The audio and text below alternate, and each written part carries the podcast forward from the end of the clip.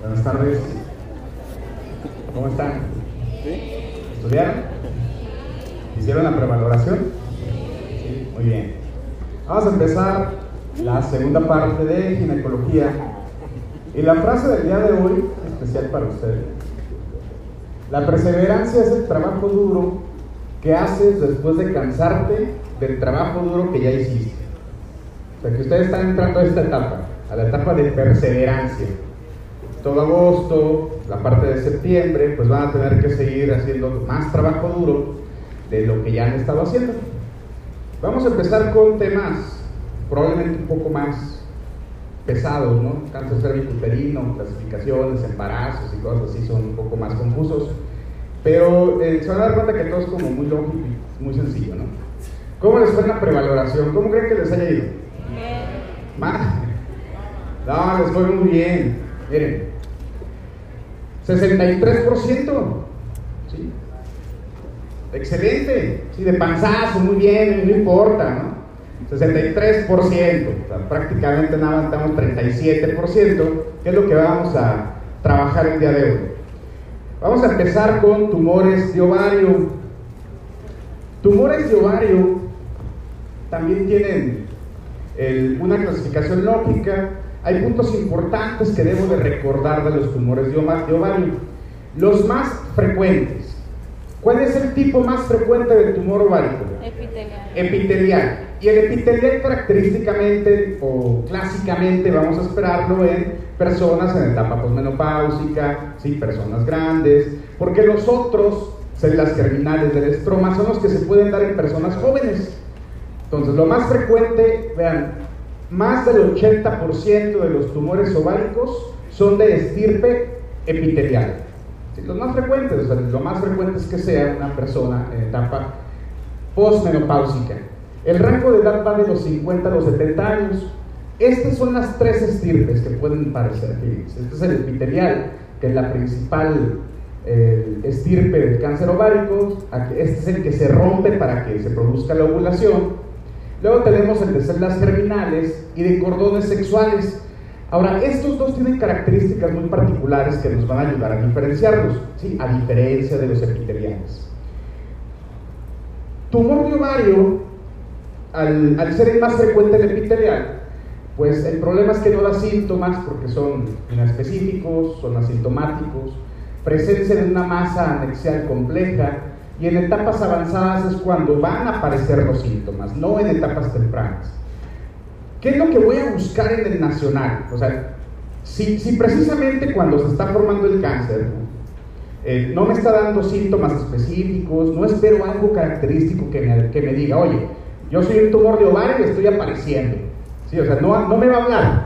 El problema es que son etapas ya avanzadas. Lo que voy a buscar son factores de riesgo igual que los que vimos en cáncer del endometrio. ¿Sí? ¿Cuál es el factor de riesgo más importante para cáncer de ovario? perdón, ovulación incesante. ¿sí? Ahora, todo lo que tenga que ver con ovulación incesante, pues va a implicar un factor de riesgo por esa ruptura a nivel epitelial. se está rompiendo cada 28 días, cada 28 días, cada 28 días. Imagínense una mujer con menarca temprana, menopausia tardía y nuliparidad. Es un perfil idóneo para un tumor de ovario. Imagínense que haya empezado la menarca a los 7 años y la menopausia haya sido a los 60 y no haya tenido hijos. Entonces, en cada ruptura, una ruptura del epitelio cada 28 días, existe la probabilidad de que haya un error genético, ¿no? de que un checkpoint se y ahí es donde aparece el tumor de ovario. Esos son los factores más importantes. Factores protectores. Si la ovulación incesante es un factor de riesgo, entonces, ¿qué protegería a esta mujer? Embarazo, ¿no? O sea, todo lo que inhiba la ovulación. ¿Qué inhibe la ovulación? El embarazo, ¿no? O sea, el embarazo va a inhibir la ovulación en promedio 40 semanas. ¿Sí? ¿Qué más? Anticonceptivos, muy bien. ¿Sí? Lactancia, porque aparte la lactancia va a inhibir la ovulación por aumento de la prolactina, entonces son 40 semanas de embarazo más lo que esté lactando la paciente.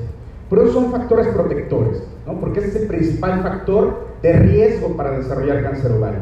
Ahora, ¿qué les llama la atención de las mutaciones? son los mismos que cáncer de mama. Entonces, las alteraciones en BRCA1 y BRCA2 no solamente me aumentan el riesgo de cáncer de mama, también me van a aumentar el riesgo de cáncer de ovario. Historia familiar, y aquí están los factores protectores. No hay tamizaje para este cáncer, es otro cáncer para el que no tenemos tamizaje. Entonces, lo clásico que voy a buscar en el nacional es esto: tumoración pélvica más asitis. Tumoración pélvica más asitis es cáncer de ovario hasta no demostrar lo contrario. Cirrosis hepática da asitis, pero no da tumoración. Entonces, tumoración pélvica más asitis es cáncer de ovario hasta no demostrar lo contrario. Clasificaciones. Miren, la clasificación histopatológica pues es la más compleja porque hay diferentes tipos, ¿no? O sea, no solamente el, de los epiteliales se subdividen, los terminales se subdividen. Entonces, pues aquí les resumí las características más importantes para que lo tengan, para que lo revisen. ¿Cuáles son las más importantes? Primero empezamos con los epiteliales. O sea, dijimos, son los más frecuentes. Y de los epiteliales, ¿cuál es la subclasificación más frecuente? El seroso papilar. ¿Qué necesito aprenderme del seroso papilar? Que característicamente me va a dar cuerpos de samón. Entonces, ven cómo vamos armando todo el escenario, ¿no? O sea, 50 años, asitis, tumoración pélvica, y el patólogo me dice, encontré cuerpos de samoma. Entonces pienso en tumor de ovario tipo seroso papilar, que es dentro de los epiteliales el más frecuente. ¿Queda claro? Entonces ahí está. Seroso papilar, luego tenemos los mucinosos en segundo lugar. Los mucinosos, su característica es que son grandes, multiloculados. Se llaman mucinosos porque al partir se parecen que tienen moco dentro. Entonces la característica de estos es que son muy grandes. El endometrioide simulan al epitelio endometrial, 20% coexiste con una adenocarcinoma endometrial, son bilaterales, se asocian a endometriosis. Por lo tanto, si estos los parten, ¿cómo los verían?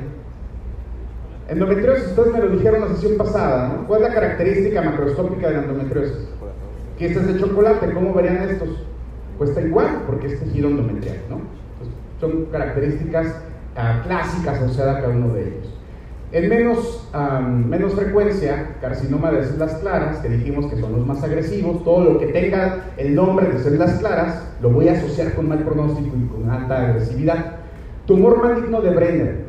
Aquí no hay que confundirlo, tumor de Brenner es benigno la mayor parte de las veces, ¿no? pero existe una variedad maligna de los tumores de Brenner que son de células transicionales. Tumores de células terminales. ¿Qué es la característica que me debo de aprender de células terminales? Vean, aparecen aproximadamente a los 20 años de edad, ¿no? O sea, son los tumores ováricos que se pueden presentar en mujeres jóvenes. Los de células germinales. Estos van a producir gonadotrofina coriónica o alfa-fetoproteína. Entonces, la gonadotrofina coriónica significa que tienen algo adentro, un ser dentro. Ese ser puede ser un embarazo o puede ser un tumor. La diferencia es que el tumor de ovario después de nueve meses no lo van a sacar a jugar con otros tumores de ovario. Entonces, producen gonadotrofina coriónica y alfa-fetoproteína. Y aquí están las características específicas de cada uno de ellos. Disgerminomas. De, estos debo de aprenderme, bueno, disgerminomas. ¿Por, ¿Por qué los disgerminomas son interesantes o importantes? Porque son los que se asocian a disgenesias gonadales. ¿Sí? son los que se van a asociar a disgenesias gonadales. Vimos disgenesias gonadales. Turner es una disgenesia gonadal. Si les preguntan tumor de ovario que puede presentarse en Turner, discriminoma. ¿Por qué? Porque los discriminamas son los que se van a asociar a las pacientes que tienen disgenesias gonadales. No es la característica importante de estos. Tumor del seno endodérmico. Son raros, producen alfa-fetoproteína y alfa-1 y la característica es que presentan cuerpos de Schiller-Duval. un nombre específico. Prácticamente de las células terminales, los discriminamas son los más comunes. Tumores de células terminales pueden también ser un colocarcinoma y un gonadoblastoma. Y cordones sexuales.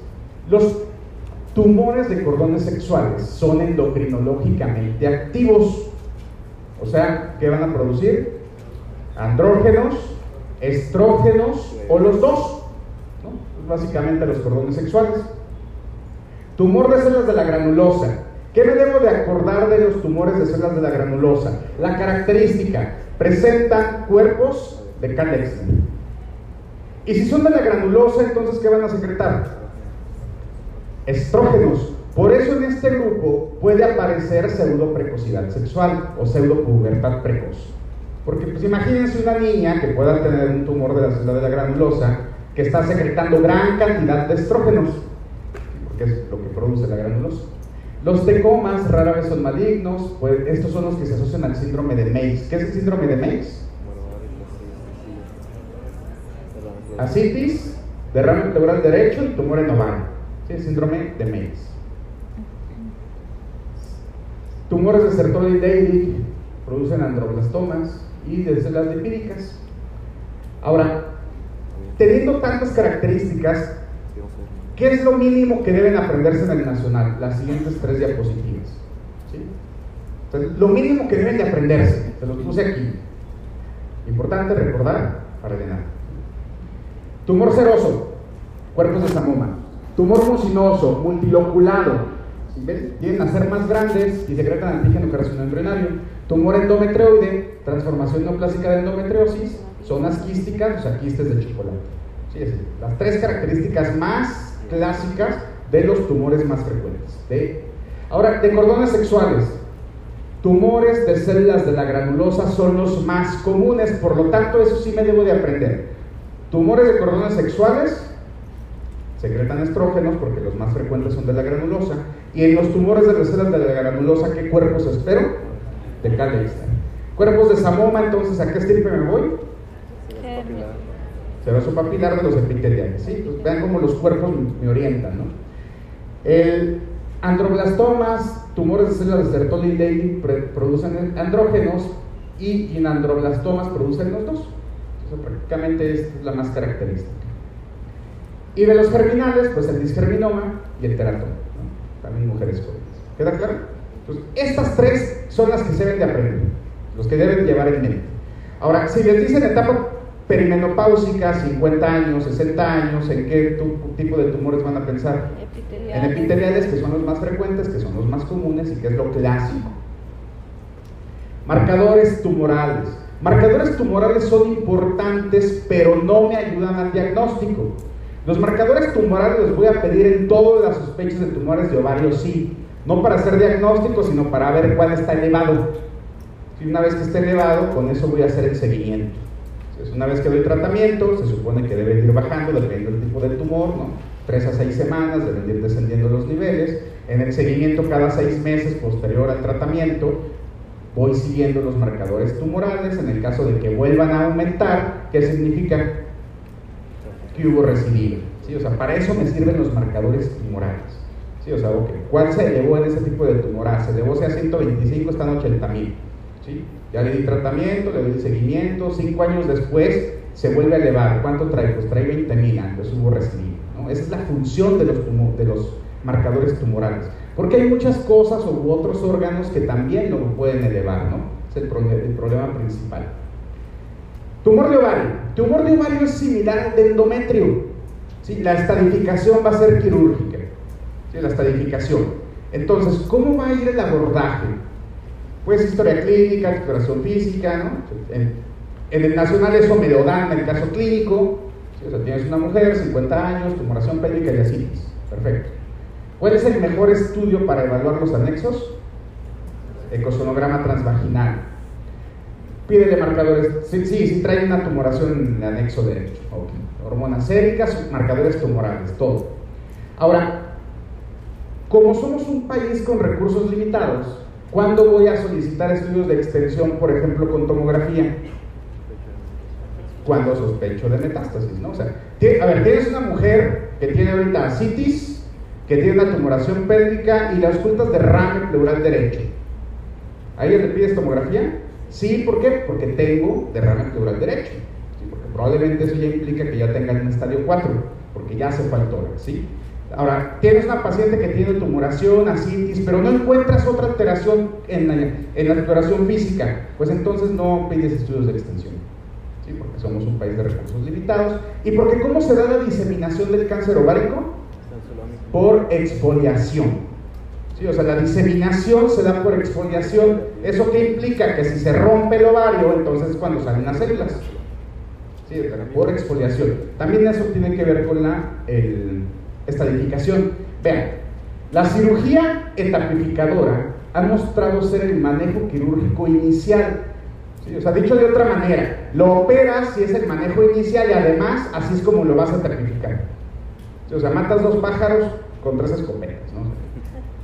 Porque tienes que hacer lavado peritoneal, histerectomía total abdominal, salpingoforectomía residual, o mentectomía infracólica, sobre todo si es las claras, y linfadenectomía pélvica de bilateral y retroperitoneal.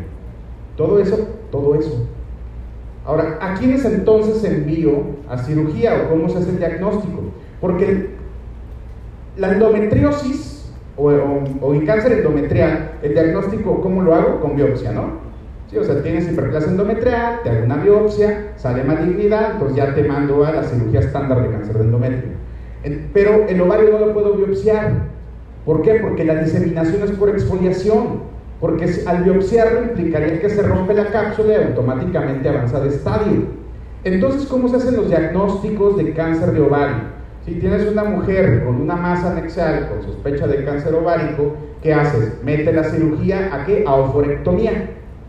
Entonces entra oforectomía y el diagnóstico va en relación al estudio transquirúrgico.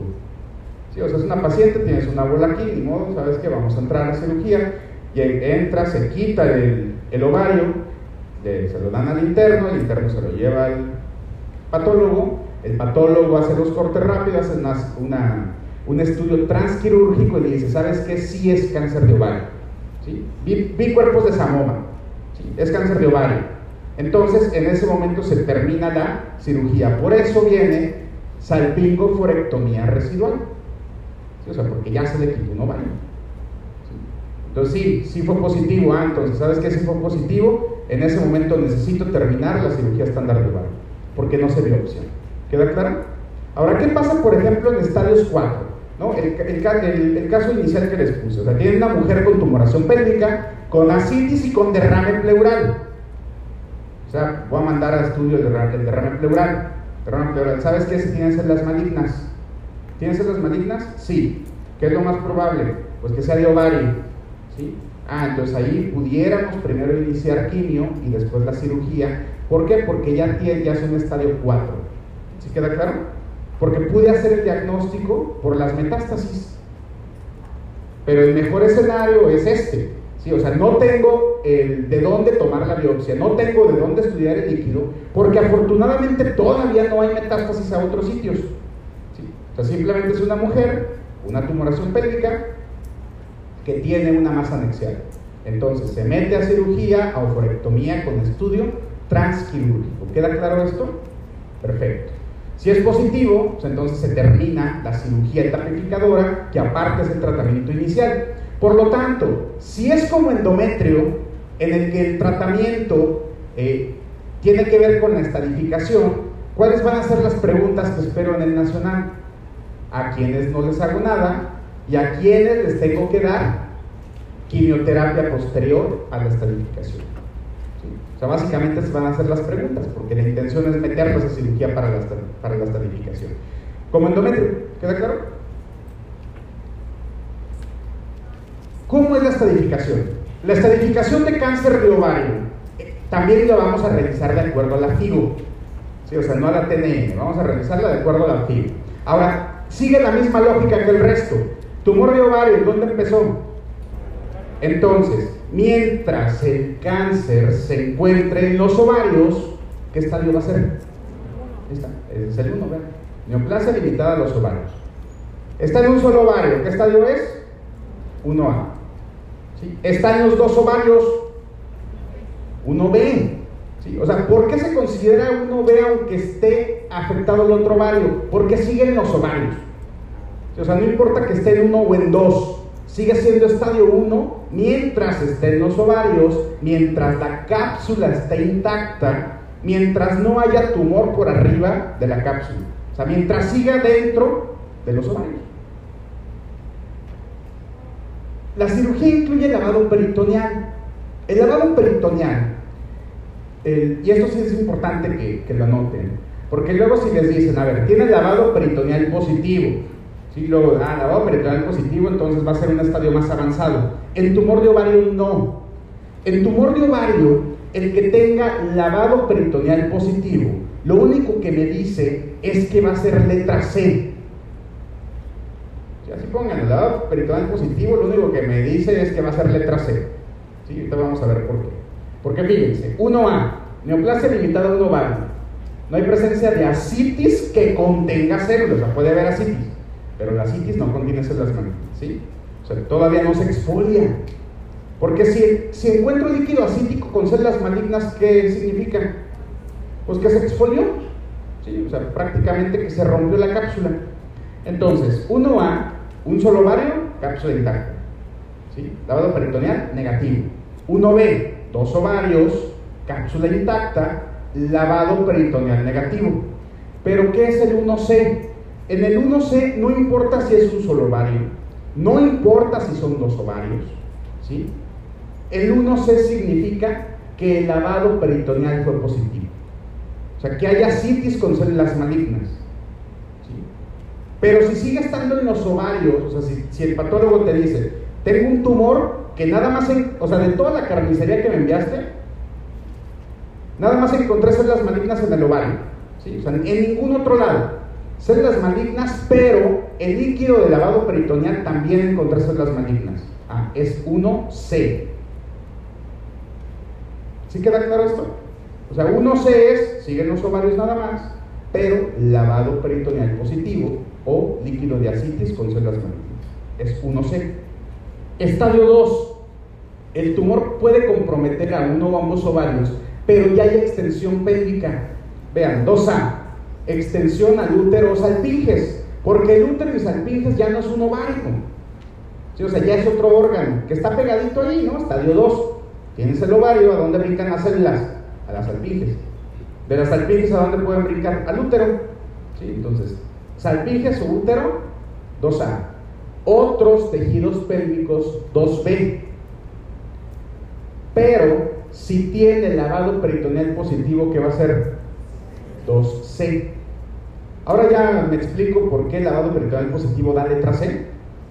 Sí, o sea, si te dice, solamente están los ovarios, pero con lavado peritoneal positivo, es 1C. Si te dice, lo encontré en las alpinges, pero con lavado peritoneal positivo, es 2C. O sea, el lavado peritoneal positivo me da la letra C, ya sea estadio 1 o estadio 2. ¿Queda claro este punto? Perfecto. Estadio 3,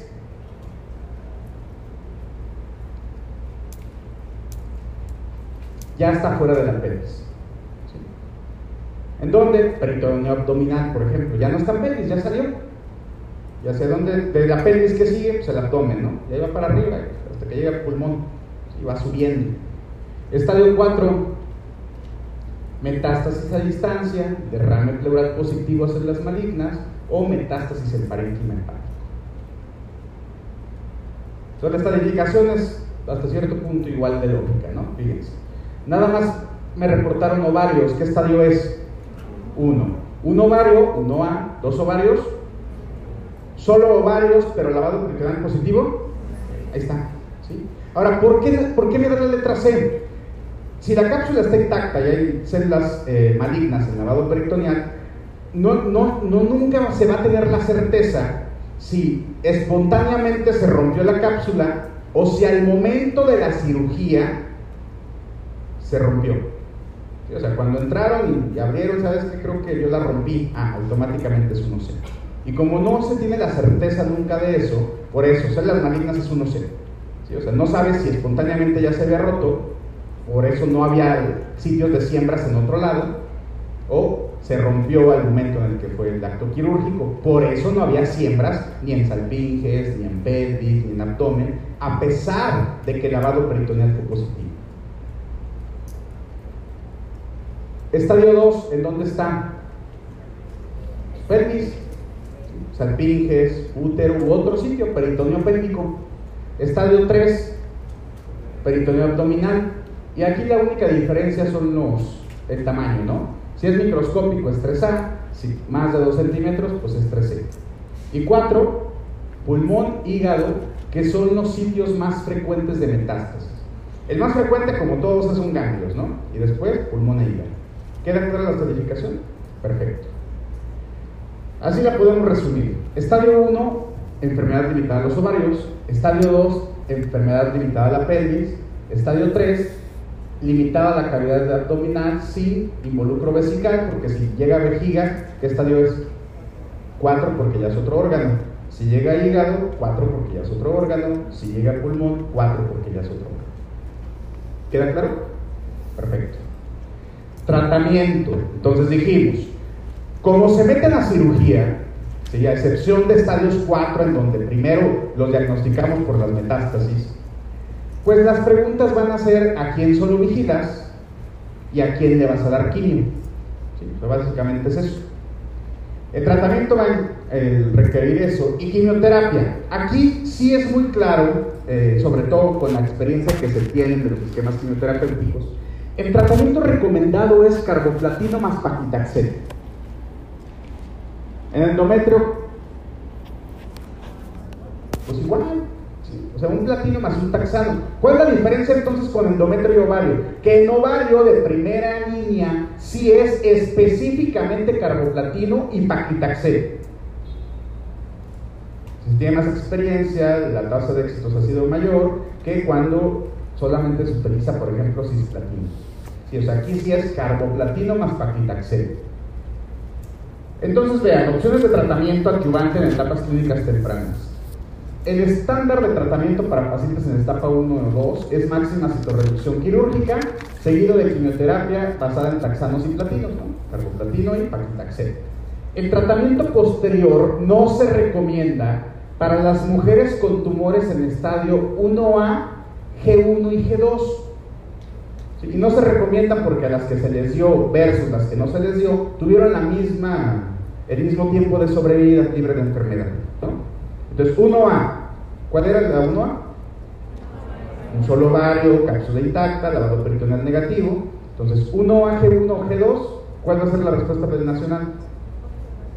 Vigilancia, observación y vigilancia.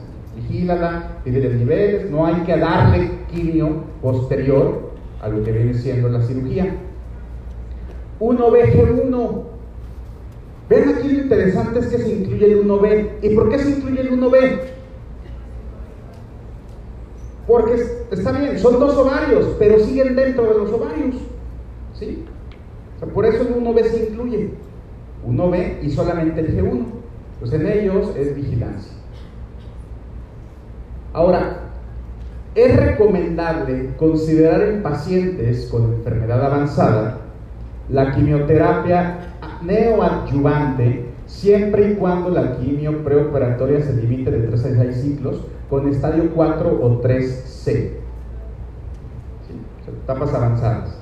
Entonces, por ejemplo, ¿qué, me puede, ¿qué escenario me pueden poner aquí para decir, no, primero le doy quimio? Derrame pleural. ¿Sí? Tiene paciente tumoración pélvica, asitis y derrame pleural. Derrame pleural con positividad para células malignas. Sospechas de cáncer de ovario. ¿Qué vas a hacer primero? ¿Cirugía o quimio? Quimio, ¿sí? O sea, es el escenario en el que primero voy a hacer quimio. Porque diagnosticamos el cáncer de ovario por la metástasis principalmente. ¿Queda claro? Sí, o sea, ese escenario es el que puedo buscar.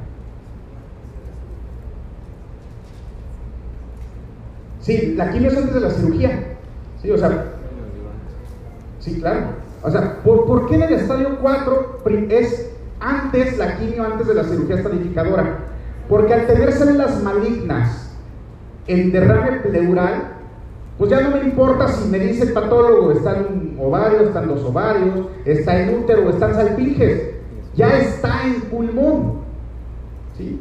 O sea, ya no me importa qué es lo que me diga el, el patólogo, automáticamente ya es estadio 4 porque ya encontré células malignas de ovario en tórax. O sea, por eso en ese escenario, primero se da quimio para llevar a cabo una citorreducción y después se somete a la cirugía estadificadora. ¿Sí? O sea, porque se estadifica en cuanto me da positivo para malignidad del derrame pleural. Tienes tumor de ovario y encontraste células malignas de tumor de ovario en el tórax, ¿qué estadio es? Ahí está, no hay duda, o sea, ya no me importa qué me diga el patólogo, ya no me importa ni siquiera que me diga, ah, sabes que acá nomás lo encontré en un ovario. ¿Sí queda claro? Sí, por eso en ese escenario, primero voy a dar carboplatino más paquitaxel y después se mete a cirugía. ¿Y ahora sí queda claro? Ahora, ¿qué les llama la atención del resto del tratamiento? ¿Qué no tiene? Radio. No tiene radio. ¿Sí? Tumores de ovario son resistentes a radioterapia. Por eso el tratamiento es cirugía inicial estadificadora más quimio, carboplatino más paquitaxel. O estadios 4, primero doy la quimio y después la cirugía. Está más sencillo, ¿no? Está más sencillo, o sea, básicamente Básicamente es esto, vean. Cirugía, estadio 1, 1AG1, 1AG2 o 1BG1, vigilancia. Estadio 1BG2, G3 o estadio 1 pero con lavado peritoneal, ¿qué le traes? 1C. Si es 1C, ¿qué voy a hacer? Quimio. O sea, adyuvancia, vean, estadio 2, estadio 3. Entonces, a estos no les hago nada. A estos les doy quimio 13 o 4. El, más, miren, el más frecuente que les pueden poner es el 4. Y el que han puesto es derrame pleural positivo. ¿Sí? Entonces ahí primero doy una adyuvancia. Una adyuvancia, acuérdense, dar quimio antes del procedimiento químico. ¿Sí? Primero se da la quimio y después se mete a cirugía. ¿Queda claro? Esto es más sencillo que el endometrio. Muy bien, vamos a empezar con el primer ejercicio de NAR de la tarde. 50 segundos, por favor, Luis.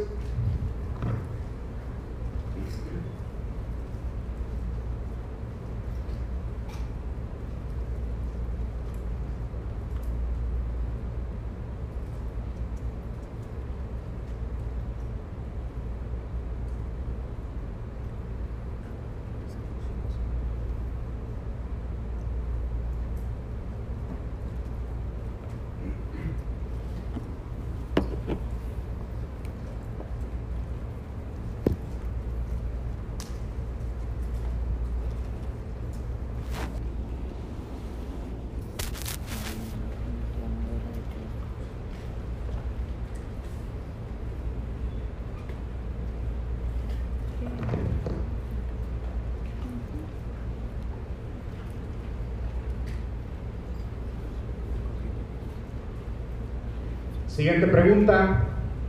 Los niveles del CA125 son de 24.590. ¿Qué actitud terapéutica considera adecuada en este caso? 20 segundos, por favor.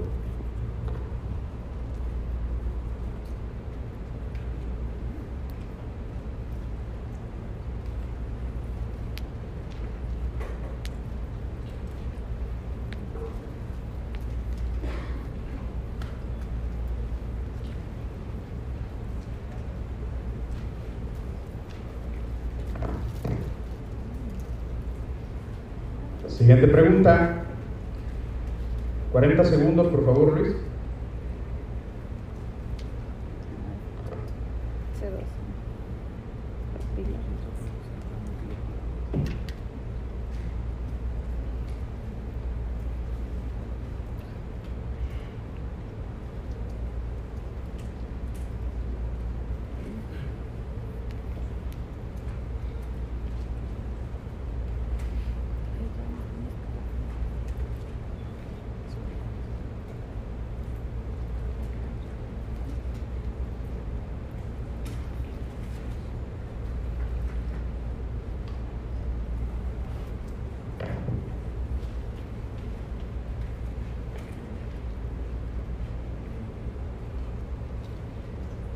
Última pregunta. 40 segundos.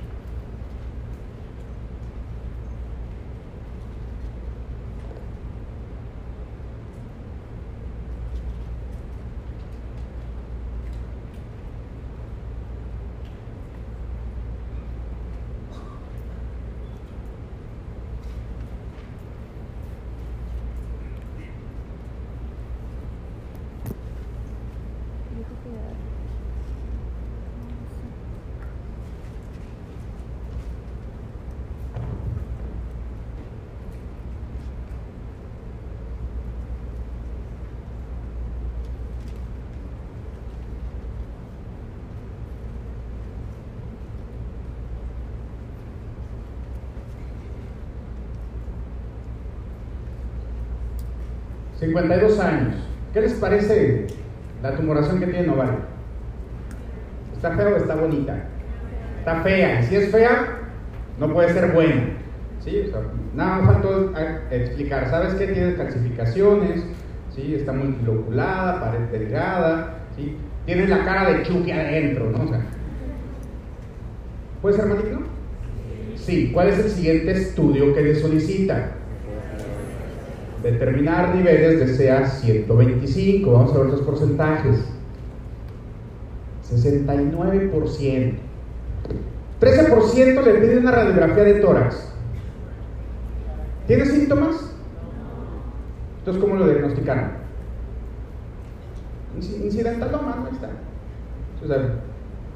Viniste a la consulta y encontramos pues, un hijo que está ahí.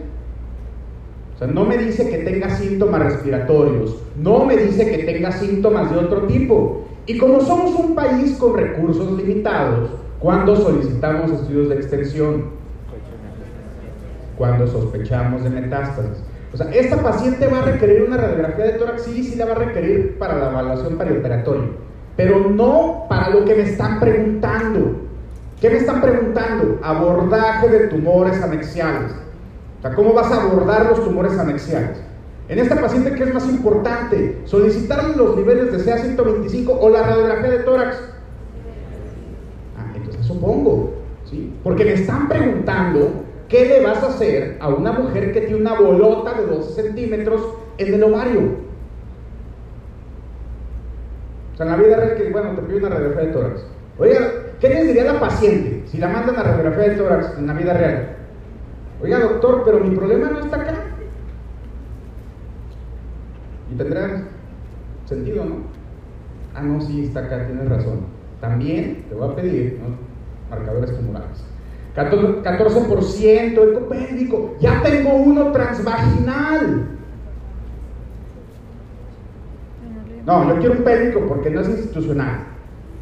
Y tú no de la institución, si no, no creo. Si, o sea, ya tengo el mejor, ¿no? Que es el ecotransvaginal. Ahora, los niveles de CA 125, vean, ¿están elevados? Sí, ¿eso es malo? Ahora, ¿qué es peor? ¿Tener 24 mil o tener 80 mil? Es peor tener 80 mil. No, es lo mismo, ¿sí? Curiosamente, los marcadores tumorales no son pronósticos en este caso. O sea, no porque tenga más elevado significa que es peor. O sea, son dicotómicos. ¿Está elevado o está normal? O sea, tener 25 mil o tener 100 mil o tener 5 millones o tener 1000, 8 mil es lo mismo. O sea, no cambia el panorama. Entonces dice, ok, tienes una masa que se ve fea, con elevación del marcador tumoral que esperó en tumores epiteliales. ¿Qué actitud terapéutica consideraría adecuada? Salpingoforectomía con estudio patológico transoperatorio. Vamos a los porcentajes. 92%, excelente. ¿Ese para qué la pedimos? Sí, está bien, ¿no? En la vida real la piden, sí, no para llenar, no de acuerdo a los lineamientos para nuestro país. ¿Queda claro? ¿Por qué? Porque ya se tiene un ecosonograma. ¿Y cuál es la única alteración que se ve en el eco? Una bola en el derecho, o sea, tienes una tumoración. Te está diciendo, ¿sabes qué? Veo una bola de 8 kilos. No, lo único que encontramos fue una bola en el ovario derecho. ¿Qué datos me va a aportar de más una tomografía abdominopélvica? Si nada más se tiene una bola en el ovario derecho. ¿Entonces va quedando claro esto? ¿Sí? Nomás es eso, pues entonces nada más te estudio eso. Ahora ahí está. El estudio transquirúrgico les dice, hay cuerpos de samoma, ¿qué es? Seroso papilar, o sea, porque aquí la siguiente pregunta puede ser, ¿cuál es la estirpe de este tumor? Seroso papilar, ¿no? Cuerpos de samoma. ¿Cuál es el siguiente paso en este momento? Sí, terminar la cirugía estándar de ovario. Vamos a ver los porcentajes. 84%, excelente. 10%, ¿Sabes qué? Administra ahorita paclitaxel más carboplatina antes de que la cierren. ¿Sí? Entonces, si ven el abordaje diagnóstico del cáncer de ovario, entonces, ok, tengo sospecha, salpingofrectomía, estudio transquirúrgico, estudio transquirúrgico es cáncer, regresas al quirófano, se termina la cirugía estándar. Se debe de hacer histerectomía, oforectomía residual, o mentectomía infracónica, linfadenectomía pélvica bilateral y retroperitoneal. Y ya. Luego le regresan a esta edificación. El patólogo les dice, tienen un tumor, es grado 1, ¿eso es bueno o eso es malo? Es bueno, muy bien. Solo a ovarios. Hasta aquí, ¿qué estadio es? 1. 1B, muy bien, siendo específicos 1B. Pero tiene lavado peritoneal positivo. Entonces, ¿qué estadio es? Y si es 1C, ¿cuál es el tratamiento después de la cirugía? Vamos a ver los porcentajes. 67%. Vigilancia dado que no requiere quimioterapia. Si no requiere quimioterapia, ¿qué escenario?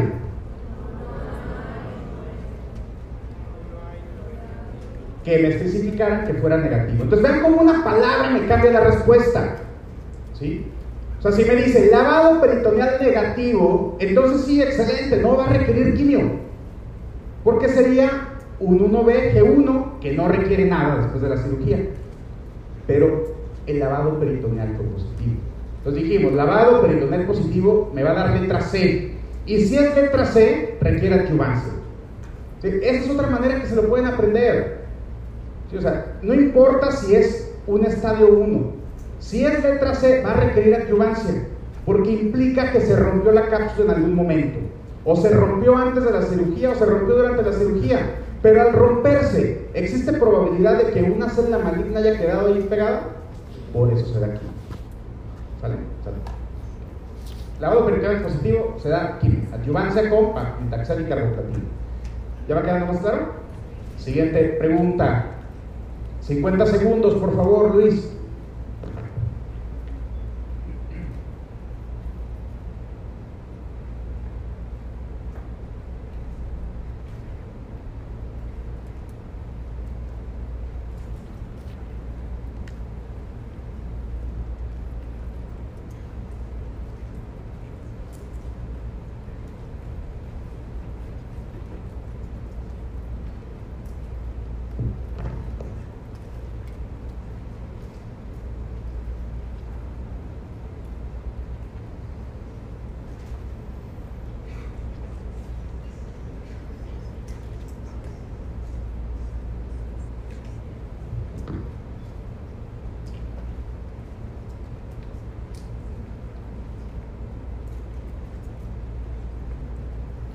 Muy bien. Vamos leyendo la siguiente pregunta, se termina el tiempo. Y nada más dejamos 20 segundos, por favor, Luis.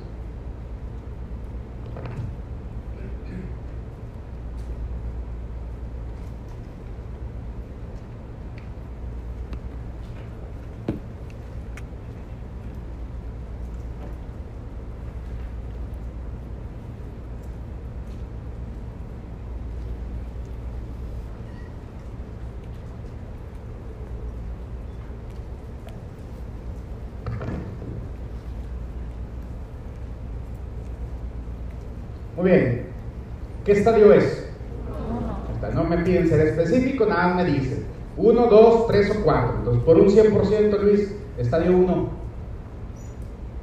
96%, muy bien.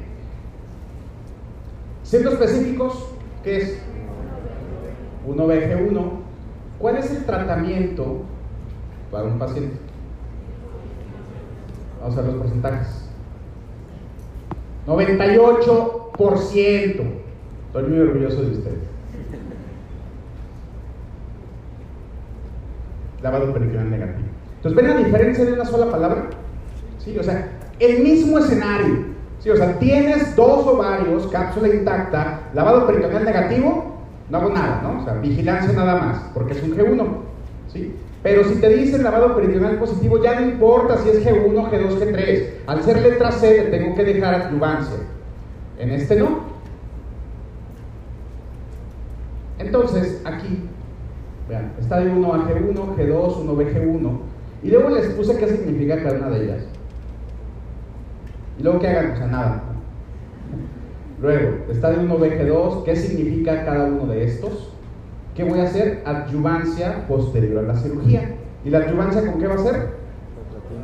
Carboplatino más paquitaxel. Y el tercer escenario, primero doy quimio y luego cirugía.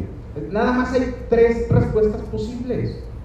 Y están resumidas aquí. Entonces aquí le resumí la estadificación y lo que hay que hacer en cada uno de ellos. Entonces, ¿qué significa cada uno de ellos? Siguiente pregunta. 50 segundos, por favor, Luis.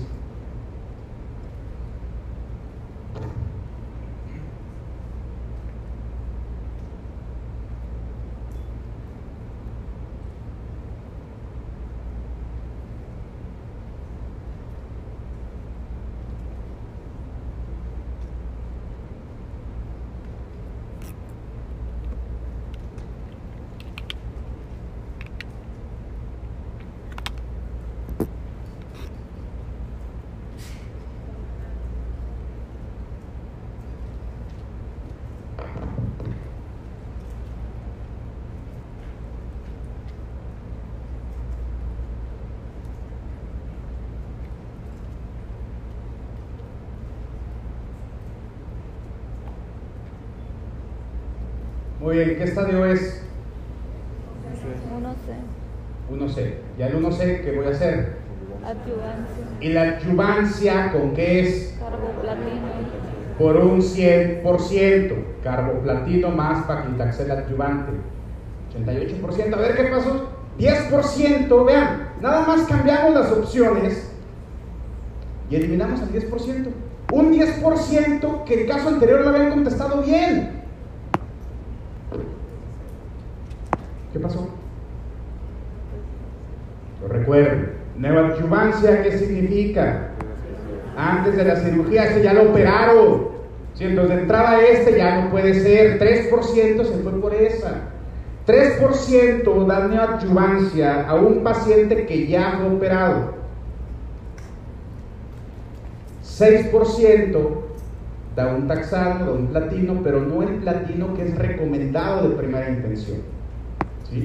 Aquí, aquí sí va a importar carboplatino, paclitaxel, adyuvante. ¿Queda claro? 4%. ¿4% en qué no se fijó? En el lavado peritoneal. Ahí está. Fíjense en esas tres cosas, doctores, y ya la mano. ¿Sí? Tres cosas. ¿Cómo es el lavado peritoneal? Que sea adyuvancia, ¿sí? en estadios eh, localmente avanzados, y que la adyuvancia sea con carboplatino. ¿Queda claro? ¿Todos queda claro? Muy bien. eso dice la GPC, no me vean feo. básicamente es el resumen. Vamos con cáncer cervicuterino. Cáncer cervicuterino, comentaba la lección pasada, la vergüenza internacional de México. Ah, ¿Cuál es el, la manifestación más frecuente de un cáncer cervicuterino ya cuando está avanzado? Hemorragia. Sí, hemorragia. Bien la evolución. Inicialmente son lesiones precursoras de lenta y progresiva evolución. Y énfasis en lento y progresivo. Estas se pueden suceder en etapas de displasia leve, moderada o severa y pueden evolucionar a cáncer in situ y después a cáncer invasor cuando la lesión traspasa la membrana basal. Miren, nada más para que se den una idea. El cáncer cervicuterino es más lento que una mañanera de López Obrador. O sea, es más lento. O sea, no sabí, sabes que aquí estoy. ¿Sí? Y hay a veces años, años, años, años, años. Diez años nos da de tiempo para poder descubrirlo. ¿Cuál es el principal factor de riesgo para cáncer cervicuterino? BPH. ¿Y de BPH cuáles son los serotipos de mayor riesgo? 16 y 18, ¿no? Que curiosamente son los que cubren la vacuna de dos serotipos. Entonces ahí está, 16 y 18. ¿Qué otros factores de riesgo? Inicio de relaciones sexuales, pareja sexual masculina infectada por VPH, femenina infectada por VPH también. Tabaquismo. El tabaquismo es un factor que hace que progresen las lesiones premalignas, ¿sí? que sean más rápidas. ¿Sí? O sea, un ninguno en fumadora pues más rápido puede progresar a 3, a 2. ¿sí? O sea, el tabaquismo es un factor de mal, de mal pronóstico en general, porque es un factor que hace que progresen más rápido.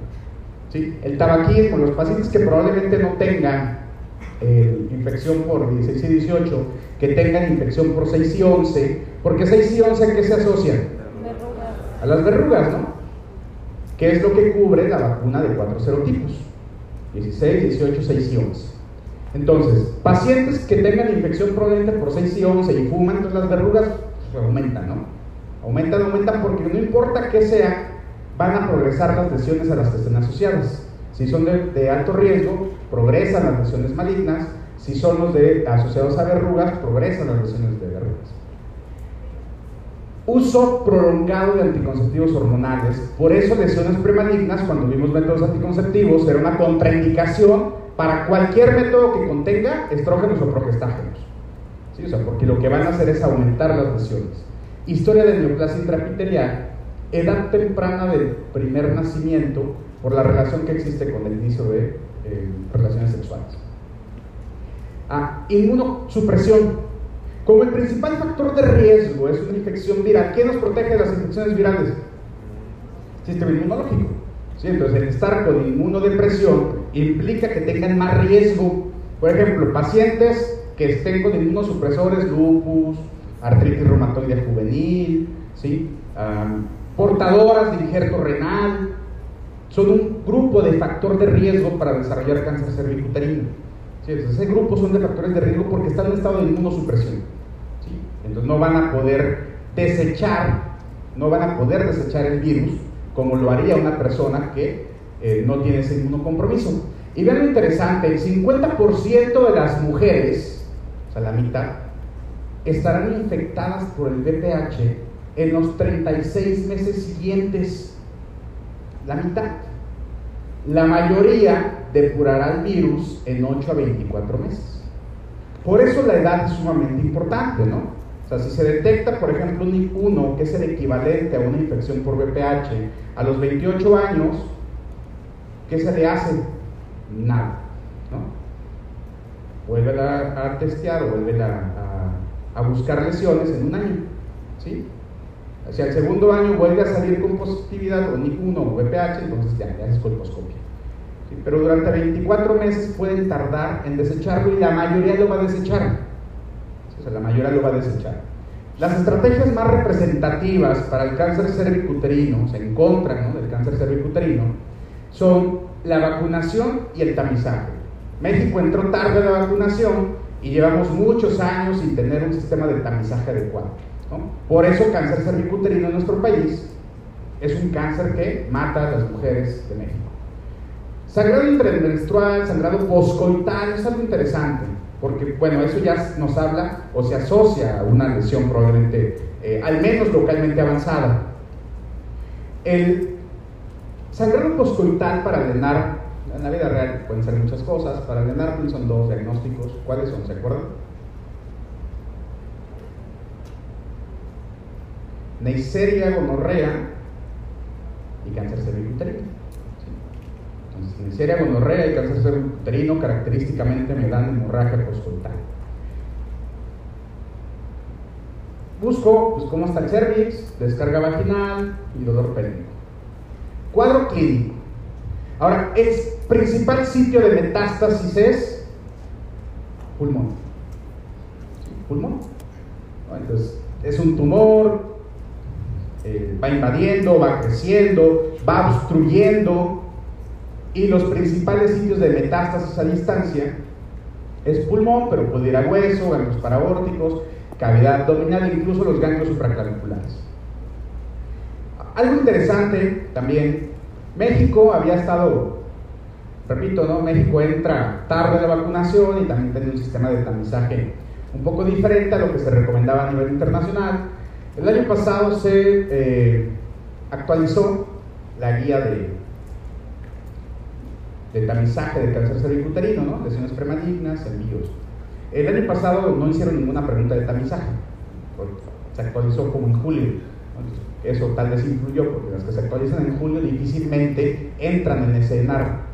¿Sí? O sea, por ejemplo, si este mes aparecen guías actualizadas, es muy difícil que ya entren en el siguiente ENAR, ¿no? Al menos eso ha pasado los últimos 2011, 8 años. Entonces, eh, no entró ninguna, es probable que este año entre, probablemente sí, porque ya tiene más de un año la, guía. ¿Cuáles son los principales cambios en, la guía? Tamizaje se realiza a los 25 años, ¿no? Son los extractos más importantes, pero, pues como siempre, se los resumí en dos diapositivas. Ahora, pasa algo muy interesante. El año pasado, la guía que se actualizó tenía estos algoritmos. Sí, vean. Mujeres de 25 a 30 años, realizar prueba de detección a BPH, presencia de BPH de 16 y 18, sí. Ah, bueno, entonces lo que hace es colposcopía, ¿no? Y luego, bueno, arriba de 30 años, realizar prueba de detección de BPH, citología reflex, es BPH positiva, sí, continuar con tamizaje de rutina. Estaban estos dos algoritmos. En algún momento del año pasado a este, como que dijeron, no, la madre, ¿qué hicimos, no? O sea, nuestro sistema de salud no va a poder soportar precisamente todos los tamizajes con pruebas eh, de ADN. Pues, ¿qué creen que hicieron? Cambiaron los algoritmos. Ya, curiosamente, esta es la guía actual. Entonces, la guía actual, la descripción la siguieron dejando igual. O sea, lo único que cambiaron fueron los algoritmos. ¿sí? Por eso van a encontrar un desmadre de guía. ¿sí? O sea, unas edades en la descripción, otras edades en los algoritmos. Porque los cambiaron ya en lugar de ser 25 a 30, pues mira, vamos a ponerle 25 hasta 34 y estas que empiecen con citología, si la citología es positiva, vuelve a pedir otra citología de un año, si la citología el siguiente año es positiva, entonces ponen colposcopia. Si la citología el siguiente año es negativa, vuelve a pedir en un año, y si sigue siendo negativa, pues entonces ya es pase a la 3. ¿Sí? Entonces las cambiaron, cambiaron las edades. Ah, ¿Qué es lo que yo les recomiendo? Es el resumen del tamizaje. ¿Sí? Hay puntos muy importantes y, tiene que ver por cómo nos re, reportan, cómo nos reportan precisamente las, eh, las muestras, ¿no? Puntos importantes. El, cuando se toma una citología cervical, ¿sí? o sea, pues, citología cervical, se envía y nos regresan una descripción o un reporte de acuerdo al sistema de Bethesda. ¿Cuáles son las posibles opciones que me pueden regresar? Pues, de, hecho hay, muchas, ¿no? Pero las más importantes o las que me interesan mucho es que te pueden decir, ¿sabes qué? Está normal, ¿no? Es el mejor escenario. Perfecto, está normal. El, otra, otro que te pueden decir, que también es un buen escenario para ustedes en el nacional, es que te digan, esta paciente tiene lesiones de bajo grado, lesiones de alto grado o carcinoma, de las escamosas, ¿no? Que es el más frecuente. Entonces, cuando me dicen lesiones de bajo grado o lesiones de alto grado, ¿qué significan? Que hay lesiones. ¿sí? Las de bajo grado, ¿qué espero que sean? A ver, me voy a, adelantar un poquito esto. Fíjense. Para hacer el diagnóstico de cáncer cervicuterino, necesito tener tres cosas, ¿no? Y es a lo que se le llama. Necesito tener concordancia citológica, histológica e histopatológica, ¿sí? o sea, colposcópica. ¿sí? Es lo que van a leer cuando están estudiando cáncer cervicuterino, ¿no? O sea, necesito tener concordancia citológica, histológica y colposcópica. La citología cervical, la guía, la recomienda en el grupo de edad de 25 a 34 años. Por favor, eso anoten. ¿Sí? Entonces, lo primero que voy a anotar de tamizaje es, el tamizaje se va a iniciar a los 25 años. No antes, no como antes, ¿no? O sea, que eran los tres primeros años del inicio de la vida sexual. O sea, actualmente el tamizaje entonces se va a recomendar hasta los 25 años, no antes. Y en el grupo de edad de 25 a 34 años, el tamizaje va a ser con citología cervical. Y ahí hay dos, ¿no? La convencional o de base líquida. ¿Cuál es la diferencia? ¿Cuál es mejor? Es mejor la de base líquida, porque a la de base líquida se le puede hacer inmunohistoquímica, a la convencional no. Se recomienda, ¿qué es lo mejor que pueden hacer? Citología cervical, base líquida, con inmunohistoquímica para P16 y K67. Ahorita vamos a ver por qué es importante el P16 y el K67. No se realice, pongan ahí, en este grupo de edad no voy a realizar detección por BPH de alto riesgo. Si no lo voy a realizar. ¿Por qué no se realiza? Porque la mayoría de las pacientes de 25 a 30 años, aunque aquí la GP se extiende a 34, la mayoría va a tener positividad para VPH. El 50% de las mujeres va a tener infección por VPH. La mayoría lo va a desechar en 24 meses. Por eso si ese grupo de alto riesgo, ese grupo en el que vamos a encontrar, o sea, en el que en la mitad se encuentra infección por VPH, pues ¿para qué le haces si ya sabes que va a salir positiva? Y que si sale positiva no implica que sea grave, porque probablemente sea de las pacientes que en 24 meses lo van a desechar. ¿sí? Por eso en ellas no se recomienda hacer el estudio genético para VPH. ¿Queda claro? Entonces, ¿en quiénes se recomienda el tamizaje? 35 más.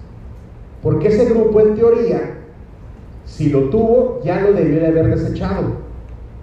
Si sale positivo, entonces tienen un factor de riesgo o el factor de riesgo más importante.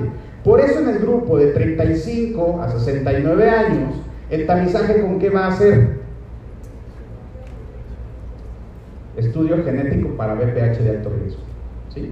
Es el recomendado. Ahora, ¿qué pasa? Doctor, yo estoy en un servicio, yo estoy en mi servicio social en la sierra. ¿Sí?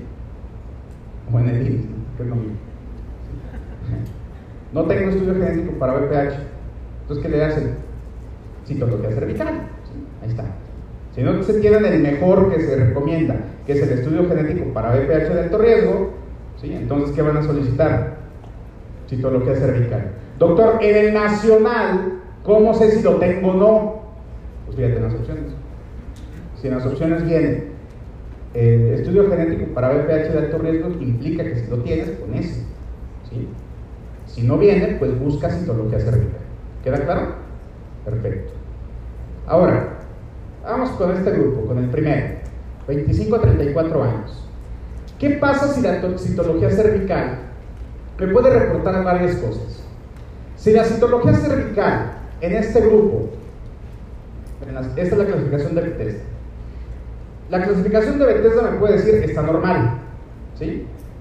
Eso es bueno porque está normal pero me puede, eh, me puede eh, reportar lesiones de bajo grado, lesiones de alto grado, carcinoma, ¿sí? esas las escamosas, que eso es lo peor, o células escamosas atípicas de significancia indeterminada.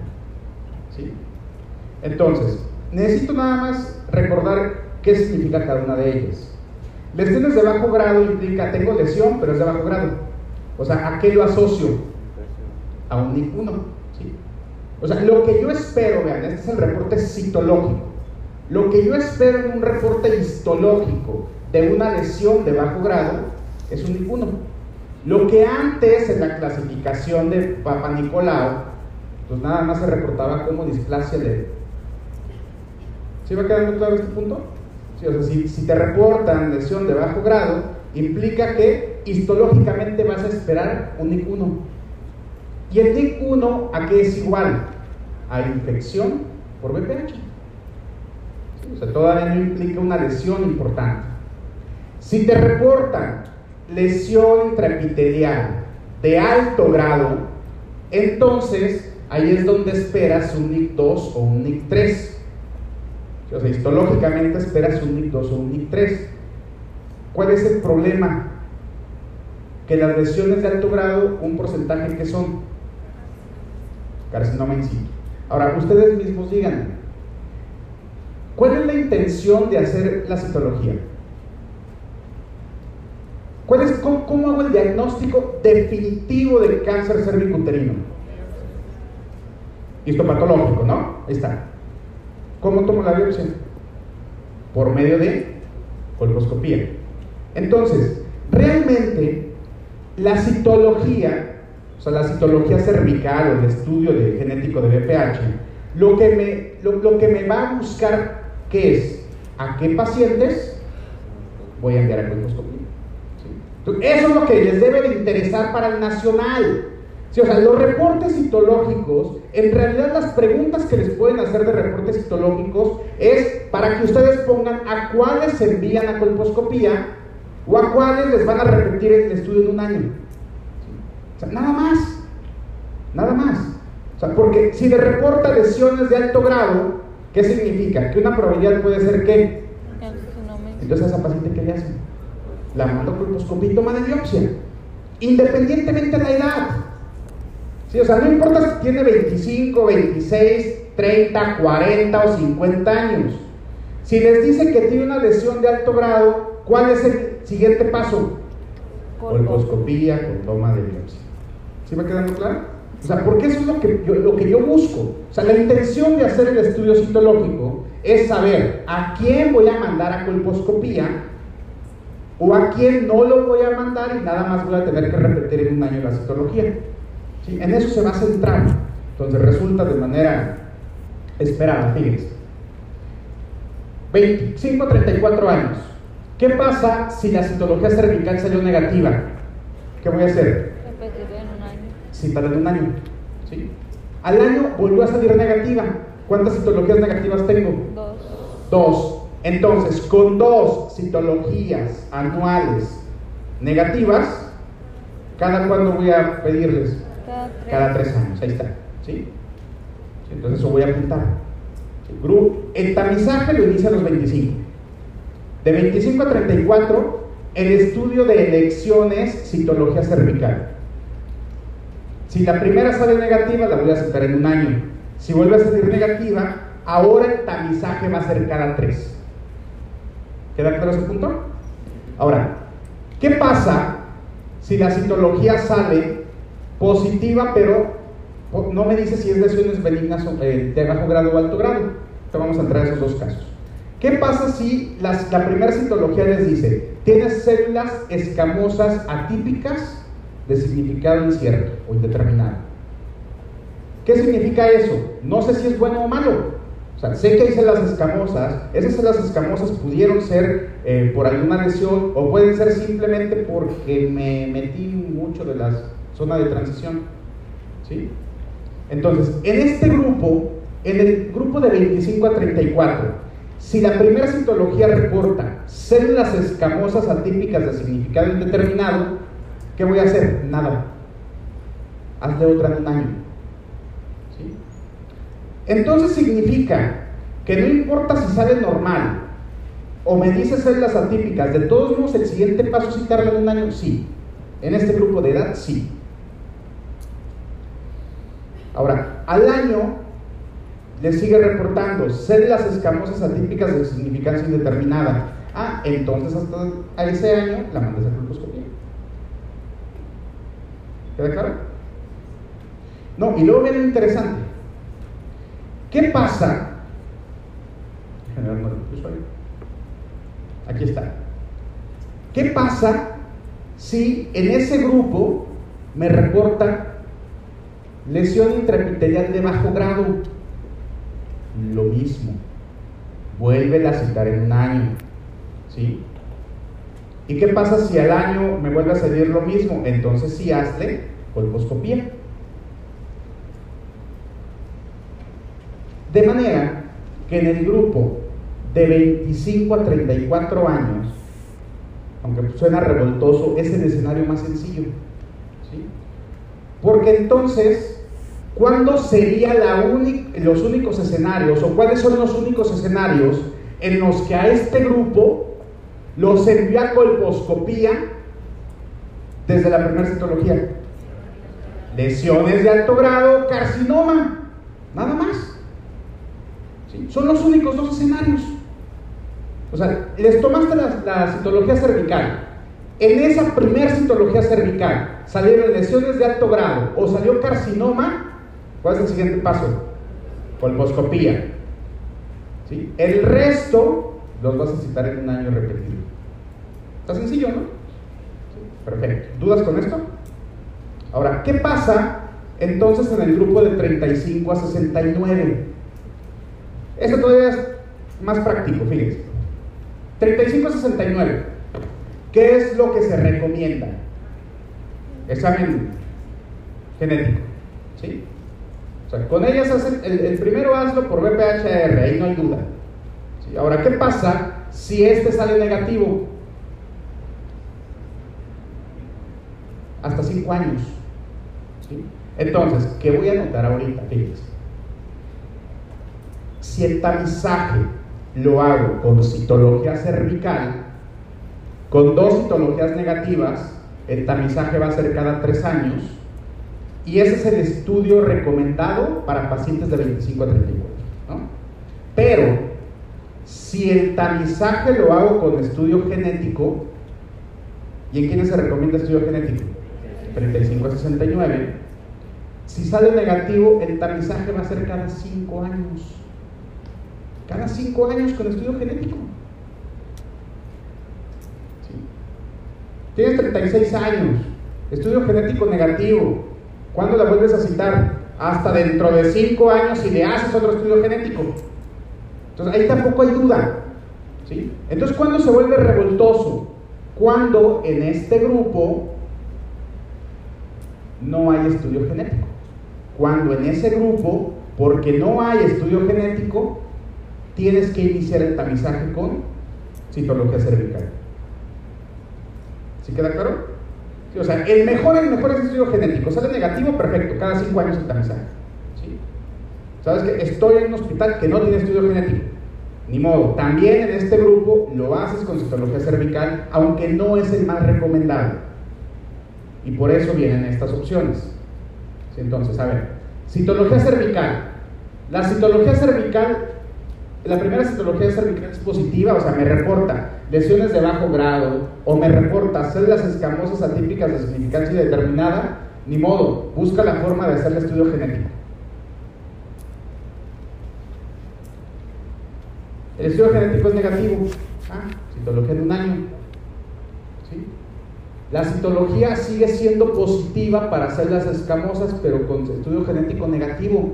Manda la colposcopía, probablemente es del poco porcentaje de pacientes que pueden tener lesiones malignas sin que estén asociadas al VPH.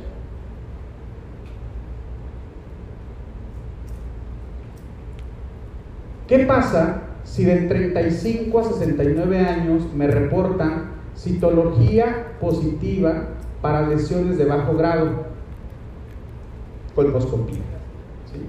Entonces, ya que hablamos de todo esto, miren, si nada más se aprenden esto, ya la armaron. ¿Por qué? Porque la intención del tamizaje, ¿cuál es? Pues ver a cuáles envió colposcopía y a cuáles cito en un año para volverlas a estudiar, ¿no?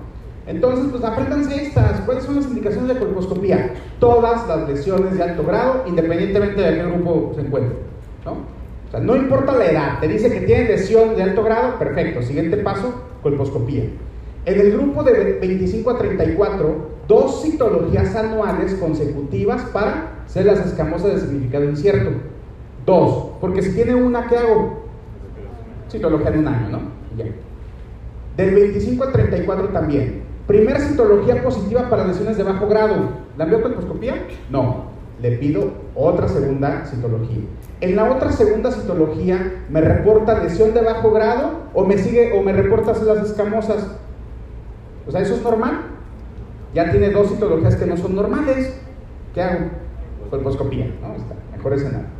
3569, citología positiva para células escamosas con BPH positivo. Ah, colposcopía. 3569, primer citología positiva para lesión de bajo grado. Entonces, si se fijan, prácticamente con estas ah, indicaciones de colposcopía pueden sacar todas las preguntas, ¿no? Porque si no entra aquí, entonces ¿cuál va a ser la respuesta? Citología en un año. Ahí está, citología en un año. Entra aquí, ¿qué hago? Pues colposcopía.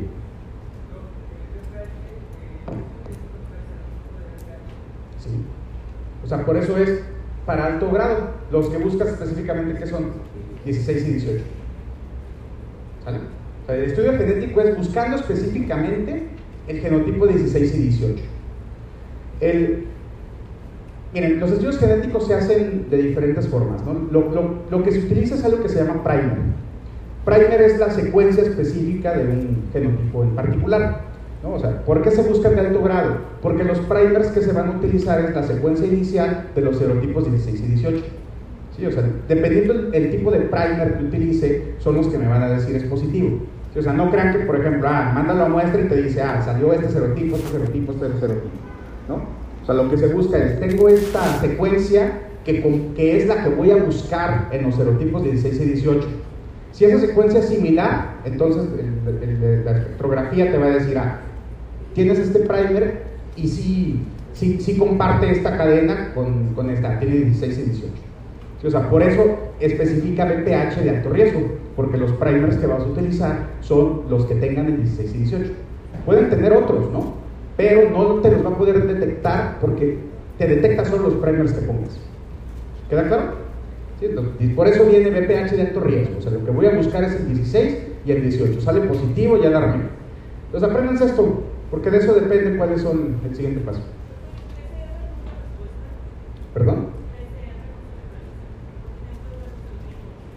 Ah, sí, pero es el mismo escenario. O sea, el, PCR necesitas igual los primers. Entonces, el estudio genético es PCR y para la reacción en cadena de la polimerasa lo que necesitas son los primers de cada genoma. ¿Sale? Muy bien, ¿dudas con esto? A ver, la primera pregunta. 50 segundos, por favor, Luis.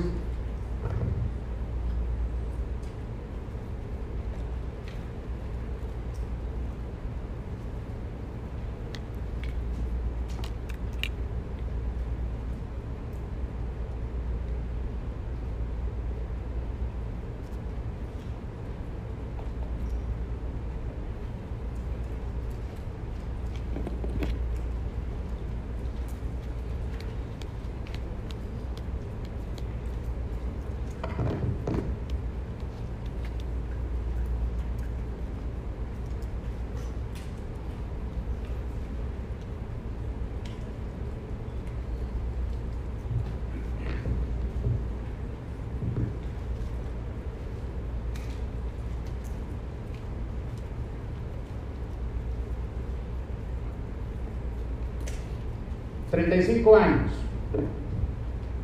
Células escamosas atípicas de importancia indeterminada.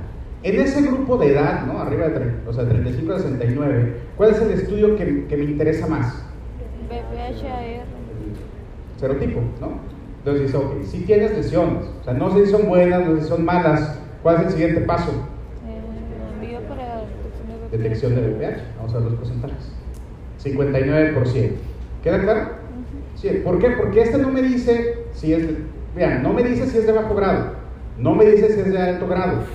¿sí? Me dice, ahí son las escamosas, no sé qué significan. De hecho, por eso se cambió la clasificación de Bethesda, porque es más explícita. ¿sí? O sea, porque me dice, ok, el Papa Nicolau nada más era displasia leve, moderada o severa. ¿sí? Pero había células que no sabían cómo diferenciarlas o no sabían a qué se asociaban. La de Bethesda dice, pues te doy ese escenario te doy el escenario en el que no sé si tiene lesiones. Tiene células que no deben de estar ahí. Pero ¿qué significan? No sé. Por eso son de significancia indeterminada. Entonces, si en este grupo que es de más riesgo encuentran ese tipo de células que no saben qué significan, hay que darles un significado. Y la mejor manera de darle un significado es determinar si tiene BPH o no.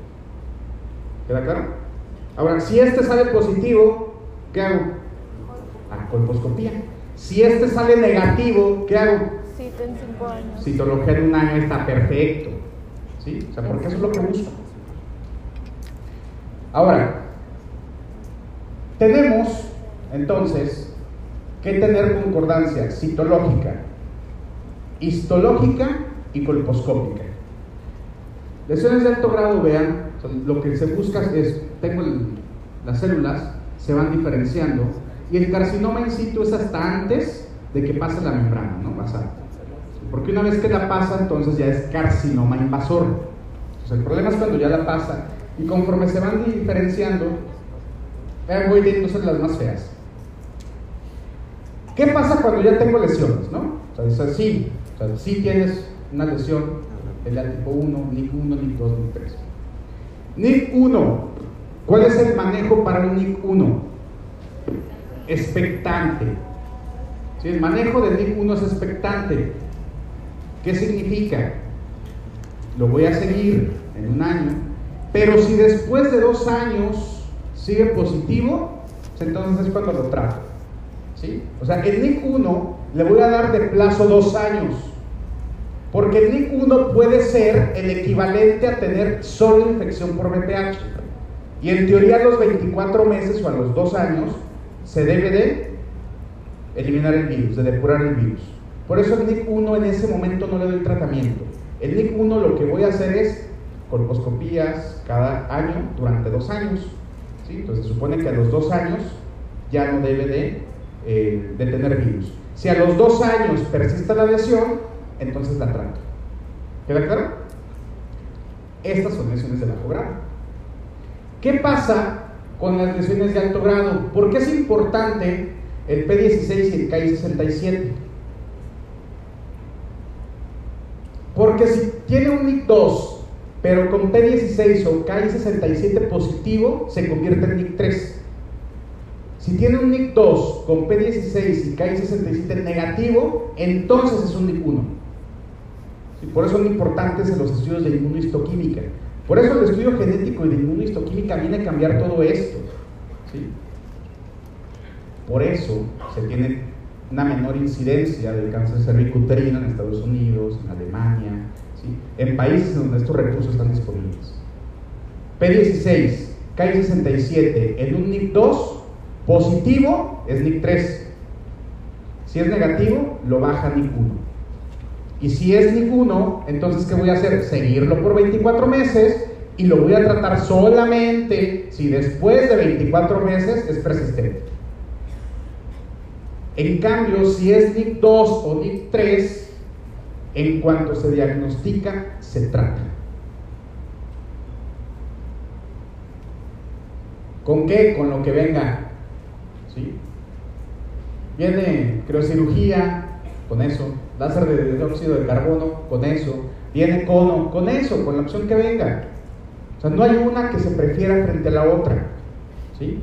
O sea, la tendencia es, tienes NIC 2, tienes NIC 3 y trátalo. o sea, ese no voy a esperarme 24 meses para poder... Trátalo. Sí. Sí, o sea, el, el NIC 2 recuerden que ya es el reporte histológico, ¿no? Colposcópico, tomo el raspadito por colposcopía, lo mando y me dice, ¿sabes que tienes un NIC 2? Sí, entonces, NIC 2 se trata. ¿Queda claro? Sí, NIC 2 y NIC 3 en México se trata. NIC 2 y NIC 3 en el mundo se tratan. La diferencia del NIC 2 es que si tiene histoquímica, no lo dejo como NIC 2, o lo dejo como NIC 1, o lo dejo como NIC 3. Muy bien, ahora ya, está, lesiones premalignas, ¿no? Ahí no hay duda, tamizajes, vamos a enviar a colposcopía. ¿Qué pasa si te dicen, sabes qué? Pues sí tiene cáncer.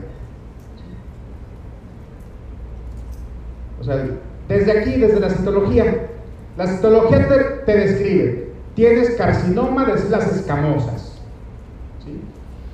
¿Cuál es el siguiente paso? Colposcopía y biopsia. Colposcopía y biopsia porque necesito tener esas tres. citológico, histológico y colposcópico.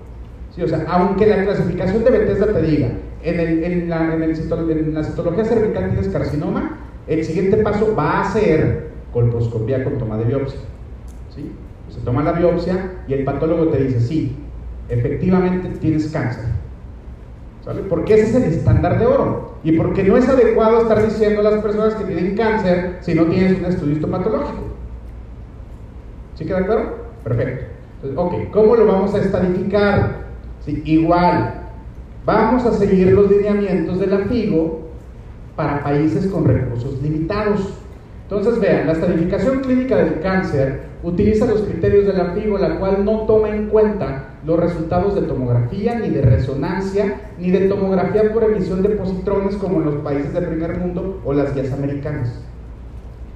En las etapas 3, sí toma en cuenta el reporte de ecosonograma o urografía excretora, porque si hay hidronefrosis, entonces ya me clasifican en un estadio más avanzado, ¿no? O sea, solamente en ese. Esta clasificación se basa en exploración física, tamaño del tumor, infiltración, parámetros, extensión a vejigo recto y considera las metástasis a distancia. Entonces, ¿cuándo vamos a tomar tomografía en el escenario del cáncer cervicuterino? la tomografía o resonancia y tomografía por emisión de positrones debería considerarse solo ante su disponibilidad. O sea, para el ENAR, no. Ahora, el cáncer cervicuterino es el cáncer más frecuente o que se diagnostica, no más frecuente en el embarazo, es el que se diagnostica más durante el embarazo. Y tiene sentido, porque hay mujeres que probablemente llevan toda su vida sin acudir a una citología cervical. ¿sí? Están embarazadas y en algún momento van a tener que llegar al hospital. 90%, ¿no? Hay otro que nunca llegue. Eso se puede diagnosticar ahí, ¿no? O sea, automáticamente se implica una revisión. ¿Cuándo puedo contestar resonancia magnética en el ENAR? Cuando está embarazada. O sea, ahí sí no hay más. O sea, a esa mujer sí le tienes que hacer una resonancia magnética sin gadolinio. O sea, no la puedes mandar a tomografía, no está recomendado. No la puedes hacer una resonancia con gadolinio, en medio de contraste no es recomendado para el niño, no se llevan bien. Entonces, solamente en ese escenario es resonancia magnética sin gadolinio. Estadificación.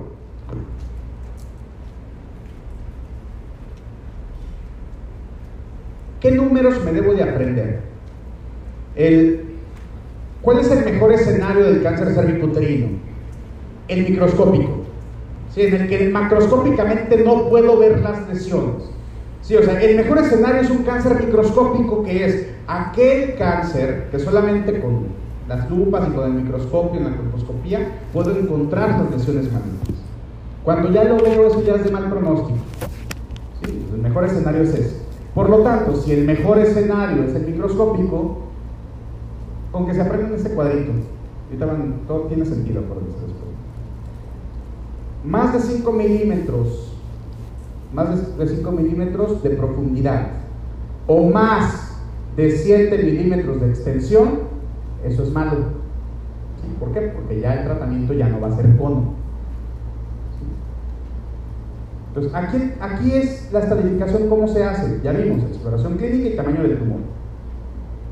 Las opciones para el nacional del tratamiento entonces van a ser cono, que puede ser diagnóstico y terapéutico, cuando es microscópico, cono, traquelectomía, histerectomía con linfadenectomía o quimiorradiación, porque ya no se le va a poder hacer nada. Entonces, fíjense, este cuadrito que dice, me debo de aprender que más de 5 milímetros de profundidad o más de 7 milímetros de extensión ya no es cono. Voy a tener que contestar alguna de las otras opciones.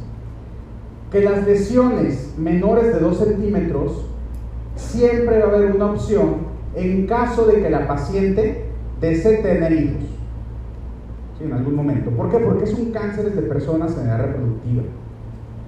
Más de 4 centímetros más de 4 centímetros, la respuesta del tratamiento es quimiorradiación. Quimiorradiación. Este cuadrito aprendes. Y fíjense por qué, la estadificación. Estadio 1, carcinoma in situ confinado al cervix. ¿Dónde está el cáncer cervicuterino? El cervix. ¿sí? El estadio 1 está confinado al cervix, pero, pero debe de ser microscópico. o sea, el estadio 1 está en cervix, pero debe de ser microscópico. El estadio, vean, 1 a 1, invasión estromal, no más de 3 milímetros y no mayor de 7 de longitud.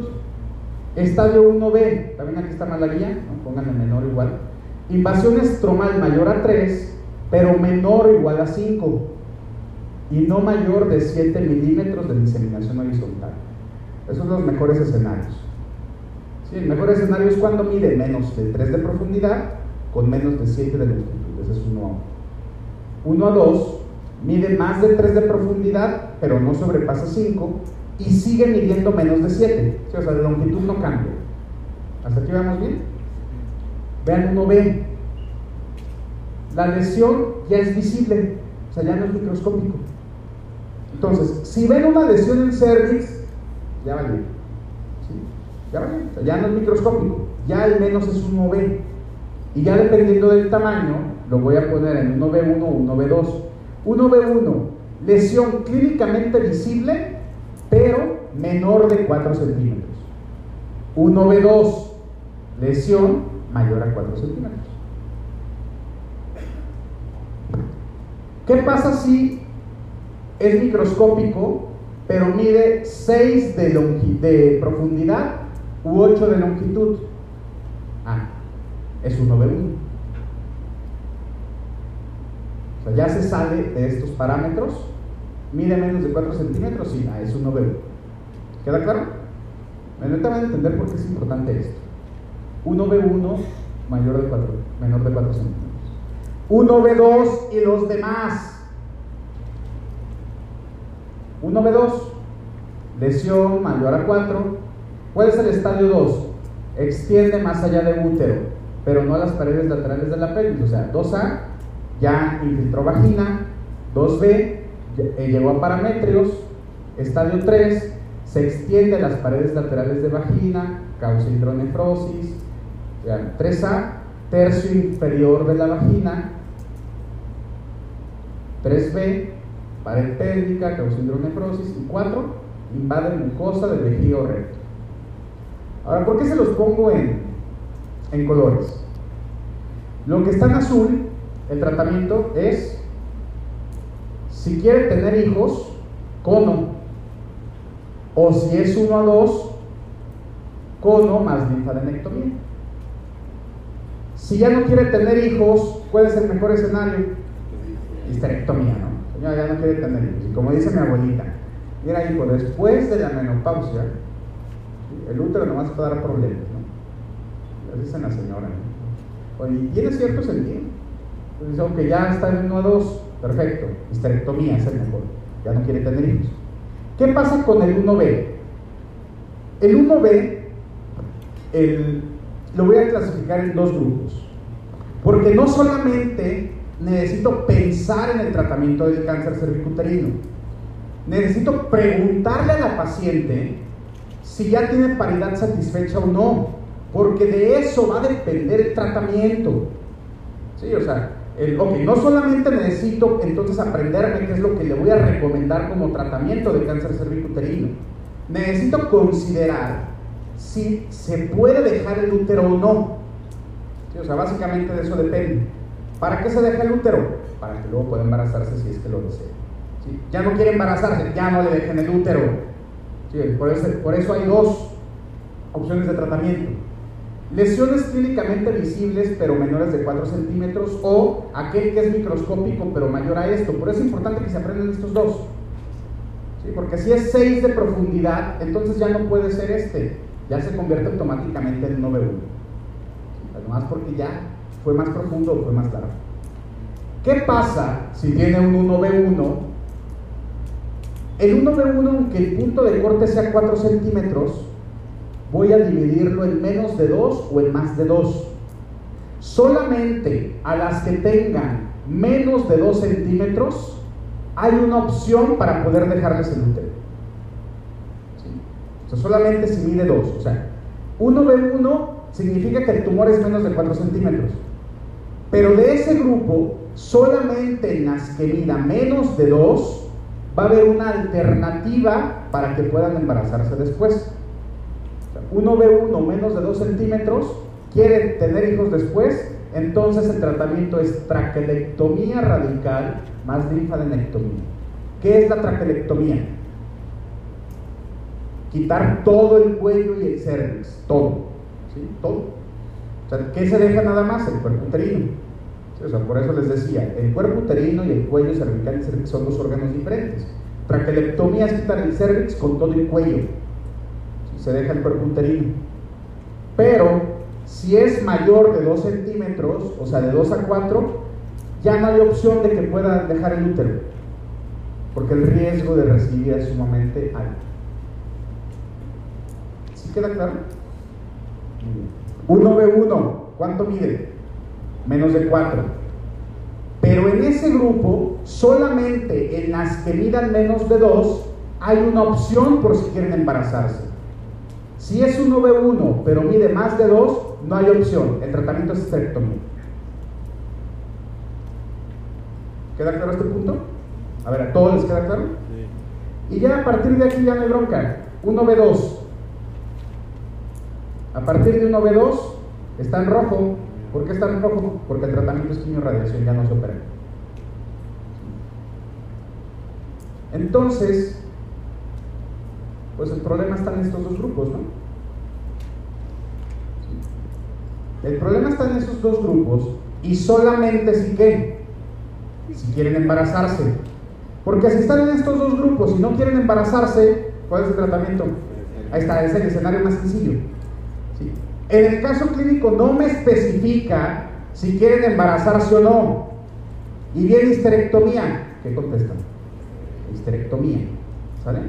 Entonces, el tratamiento se complica solamente si la paciente les dice, doctor, tráteme, pero luego quiero embarazarme.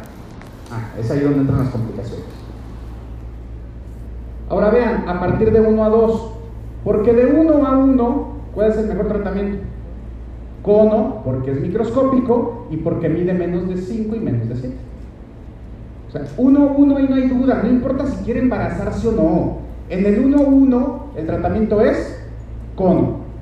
1 a 2, el tratamiento es histerectomía. Doctor, pero quiero embarazarme. Ah, cono, entonces más linfadenectomía. ¿Sí? 1B1, menos de 2 centímetros. O sea, 1B1, ¿cuál es el tratamiento? Histerectomía. Doctor, quiero embarazarme. ¿Mide menos de 2 centímetros? Sí. Ah, traquelectomía más linfadenectomía. ¿Mide más de 2 centímetros? Sí. Ni modo, señora. No hay otra opción. Entonces, en eso se puede resumir el tratamiento. Lo voy a repetir. Uno a uno, tratamiento. Cono, así pongan. Uno a uno es igual a microscópico, el tratamiento es cono. Y ahí no me interesa si quiere embarazar o no, porque el tratamiento es cono. ¿Sí? Uno a dos, ¿el tratamiento qué es? Histerectomía. Pero quiere embarazarse, entonces ¿cuál es la alternativa? Cono más linfadenectomía. ¿Queda claro? Luego, 1B1, tratamiento, histerectomía, pero quiere embarazarse. Ah, solamente si mide menos de 2 centímetros, traquelectomía más linfadenectomía. Porque si mide más de 2 centímetros no hay opción y se conserva la histerectomía. ¿Queda claro? El resto, quimiorradiación. Ahí está. Estas son las opciones de tratamiento. ¿Queda claro para todos? Perfecto. Básicamente es lo que dicen los algoritmos. Entonces está uno a uno, no importa, cono, vean. Desea paridad satisfecha, no importa si desea paridad satisfecha o no, es cono porque es el mejor tratamiento para uno a uno. Uno a dos, ¿cuál es el mejor tratamiento? Histerectomía, pero quiere tener hijos. Cono más linfadenectomía. 1B1, mejor tratamiento. Histerectomía, pero quiere tener hijos. ¿Mide menos de 2? Sí, perfecto. ¿Qué le, ¿Qué le hago? ¿Mide más de 2? Histerectomía. ¿Sí? El resto, 1B2 a 4, quimio, radiación. Ahí está, ese es el tratamiento. ¿Dudas? Ahora, aquí se lo resumí todo. Uno a uno, mejor tratamiento y en rojo les pongo si quieren. Tercer escenario, ¿sí? embarazo. Ok, no solamente me debe de preocupar entonces si quiere embarazarse o no. Pues el problema es que si es el cáncer que más se diagnostica en el embarazo, pues también me tengo que aprender qué voy a hacer si me ponen embarazada con cáncer cervicuterino. Uno a uno, ¿cuál será el tratamiento? Ahí está, entonces vean, el uno a uno es el mejor escenario. Porque ¿qué van a contestar? Cono. ¿Está embarazada o no? ¿Sí? Es cono. Aquí necesito considerar varias cosas. ¿Qué pasa si el cáncer se detecta antes de la semana 24 de gestación? ¿Cuál es la mejor recomendación que se le debe de hacer? Interrumpir el embarazo. ¿sí? Excepto cuando, cuando sea uno a uno, ¿no? O sea, es uno a uno que lo pueden resolver con un cono. ¿Le van a decir que interrumpa el embarazo? No, porque es un uno a uno. ¿sí? Pero ¿qué pasa si es uno a dos? ahí sí. sí. O sea, antes de la semana 24, entonces el tratamiento es, señora, se necesita interrumpir el embarazo y el tratamiento se va a dar de acuerdo a la estadificación. ¿Por qué? Porque ya no está embarazada. ¿Queda claro? Por eso digo que interrupción del embarazo y si es 1A2 y 1B1, pues histerectomía. Si desea volver, o sea, doctor, pero quiero volver a embarazarme, o sea, una vez que se me quite el cáncer, si quiero embarazarme, ah, pues entonces es esto. ¿Sí? O sea, me voy a las mismas recomendaciones. Y la trato igual, ¿por qué? Porque se interrumpió el embarazo. Ahora, ¿de qué manera se prefiere la interrupción del embarazo? Antes de la semana 12, evacuación uterina. Después de la semana 12, histerotomía. O sea, de la semana 12 hasta qué semana? Hasta antes de la 24. Porque ¿qué pasa si la paciente dice, doctor, no, o sea, tengo 40 años, es mi primer hijo, realmente ya la probabilidad de que me vuelva a embarazar es muy baja porque me da miedo, puedo tener una alteración, ¿sí? No quiero interrumpir el embarazo. Es un estadio 1 a 1 y 1B1, ¿sí? vean, desea preservar el embarazo, perfecto. Es un estadio 1 eh, A1, 1B1 menos de 2 centímetros, sí. Entonces retrasa el tratamiento hasta posparto. ¿Sale? ¿Por qué? Porque afortunadamente, como dijimos que era el cáncer cervicuterino, lento y progresivo. O sea, está bien, señora. Sí, o sea, mide menos de 2. Podemos. Ya tiene más de 24 semanas porque el límite para la interrupción del embarazo es de 24 semanas. Si les ponen un caso clínico de 26, no pongan interrupción del embarazo. Si no lo pongan. Si no importa que sea una, etapa avanzada. Doctor, es que tiene un estadio 3 y tiene 28 semanas. ¿Qué hacen? Maduración pulmonar y en cuanto se documente maduración pulmonar, interrumpir el embarazo y tratar a la paciente. Por eso el punto para determinar si se interrumpe o no son 24 semanas. De 24 semanas o más ya no se interrumpe.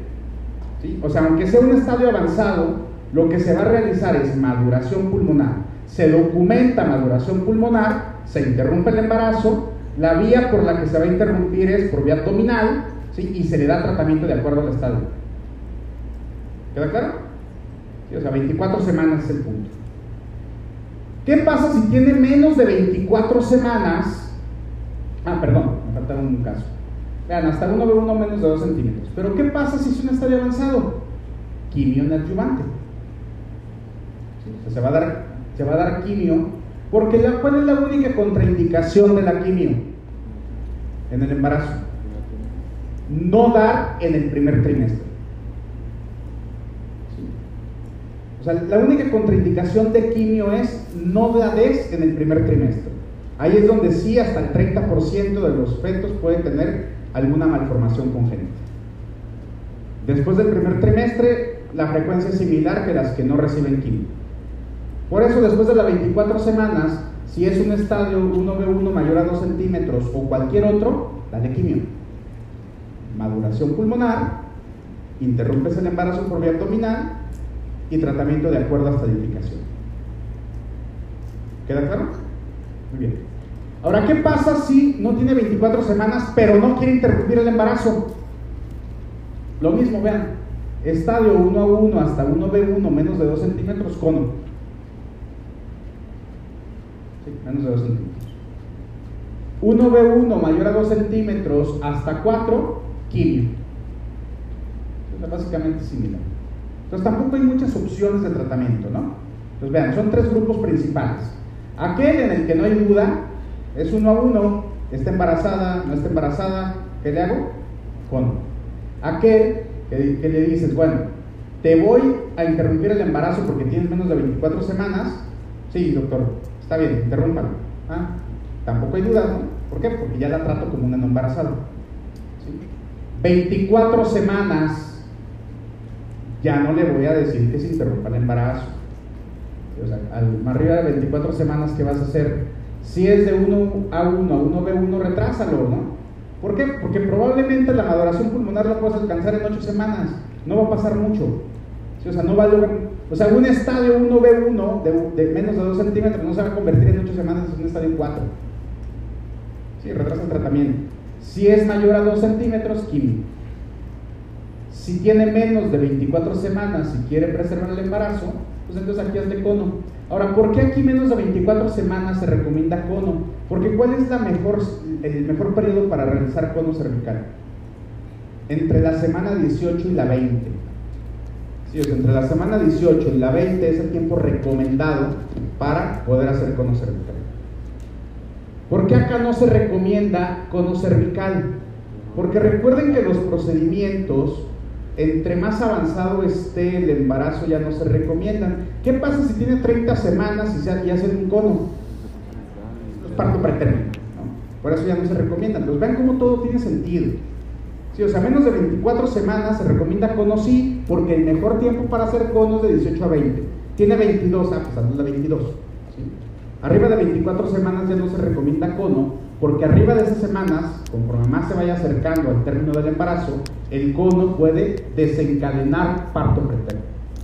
Por eso es mejor esperarte hasta la resolución para poder ofrecerle el tratamiento, considerando que es un cáncer de lenta progresión. ¿Queda claro? Muy bien. Vamos a empezar con el primer caso clínico. 40, 40 segundos, por favor, para contestar la primera, Luis.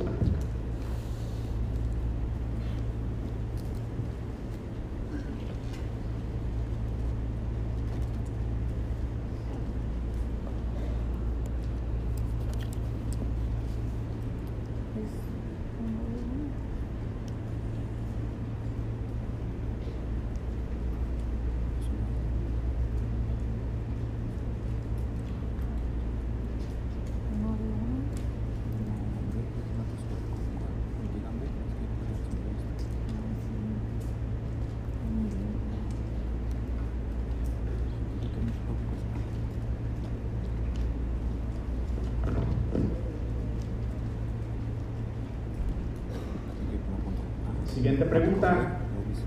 30 segundos.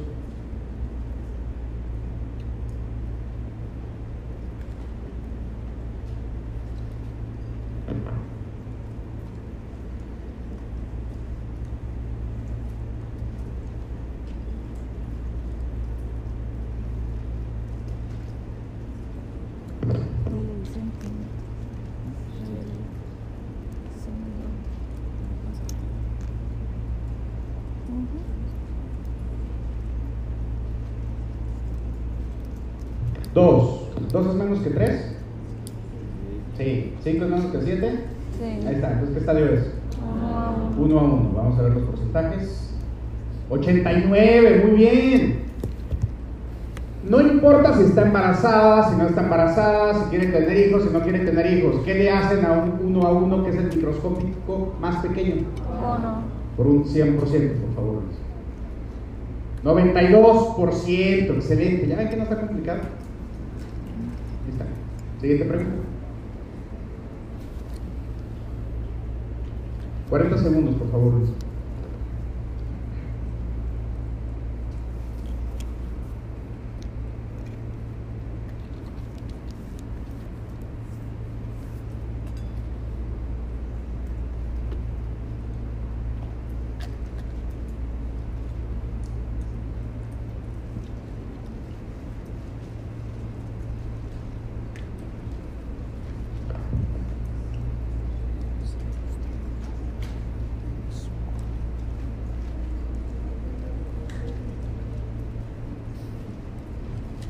Sí, regresamos al aprendizaje.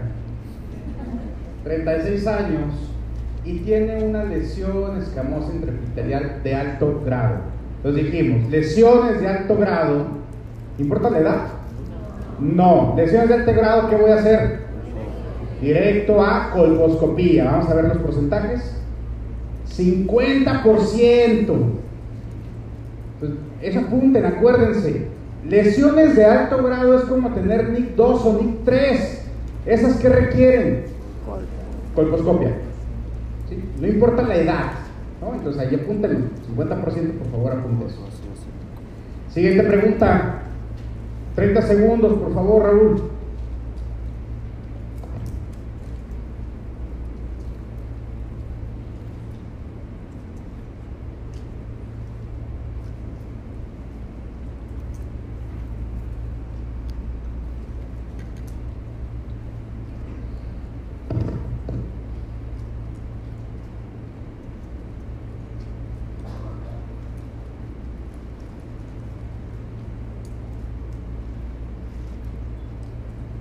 Entonces, lesiones de alto grado o carcinoma de células escamosas. ¿Ahí hay duda? ¿Qué hago? Colposcopia. Vamos a ver los porcentajes. 62%. No. Tienes el, a ver, les dice, observo cáncer. El cáncer me está saludando. ¿Importa si es VPH positivo o no? Tiene cáncer. ¿Sí? Está diciendo, hola, soy cáncer, mucho gusto. Directo a colposcopio. Entonces, vean, estos dos escenarios no importa la edad. ¿no? El tamizaje, el tamizaje, la prueba de tamizaje es para ver a quiénes voy a mandar a colposcopia. Asocienlo con algo que ya saben, ¿no? O sea, asocienlo con VIH. Citología cervical es como hacer un ELISA. Colposcopia es como hacer el Western Blot. Lo que busco con el ELISA es a quién hago Western Blot. Lo que busco con la citología es a ver a quién le hago colposcopio. Es lo mismo. ¿En quién no hay duda que debo de mandar a colposcopia? Lesiones de alto grado o carcinoma. Ahí no hay duda y ahí no depende la edad. ¿sí? O sea, tienen alta probabilidad de tener cáncer. Por eso la sirvió el colposcopio. ¿Y ahora sí queda claro? Perfecto. Siguiente pregunta. 30 segundos, por favor, para la primera.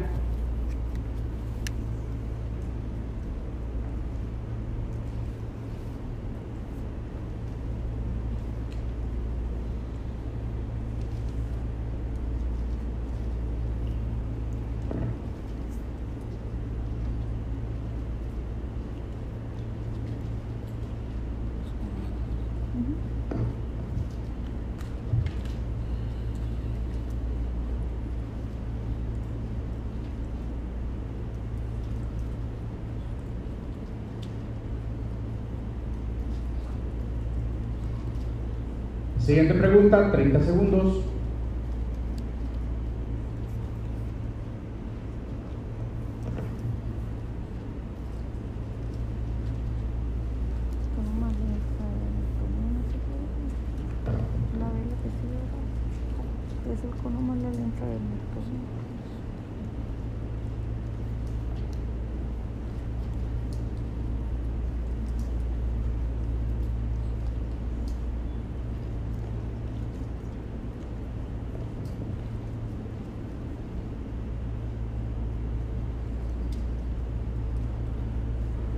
Ven por qué toma sentido este cuadro?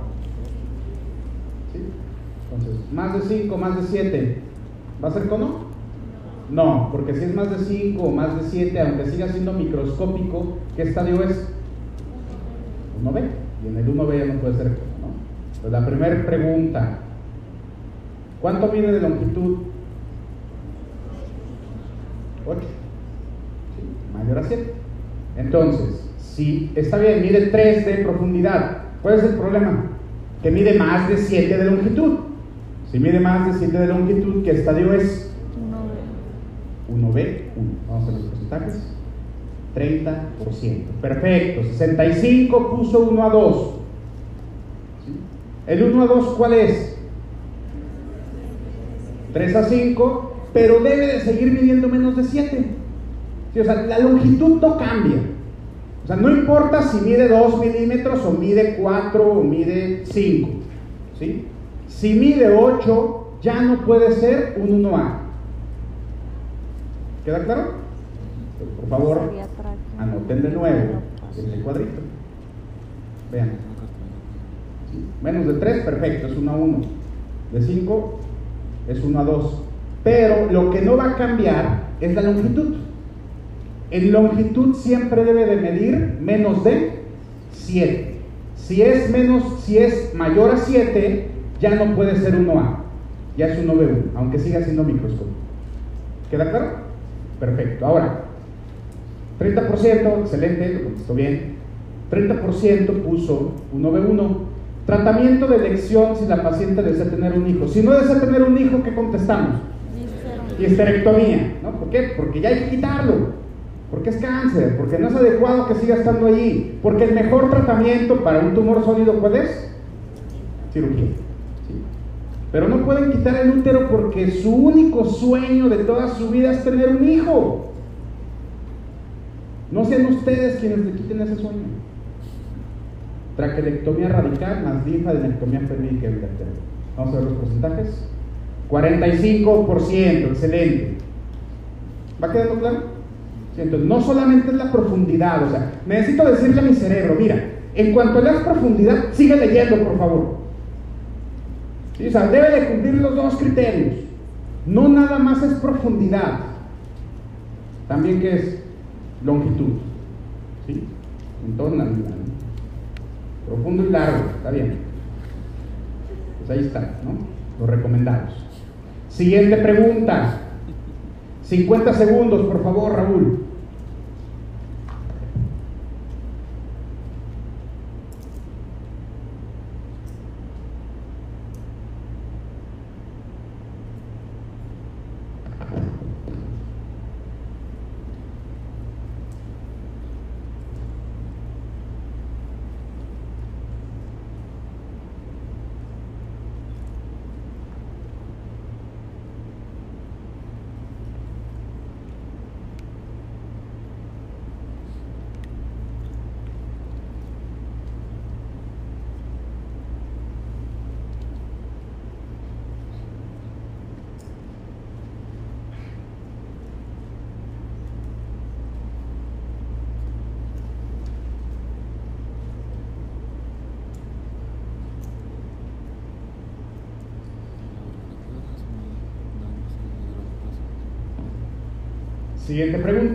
30 segundos.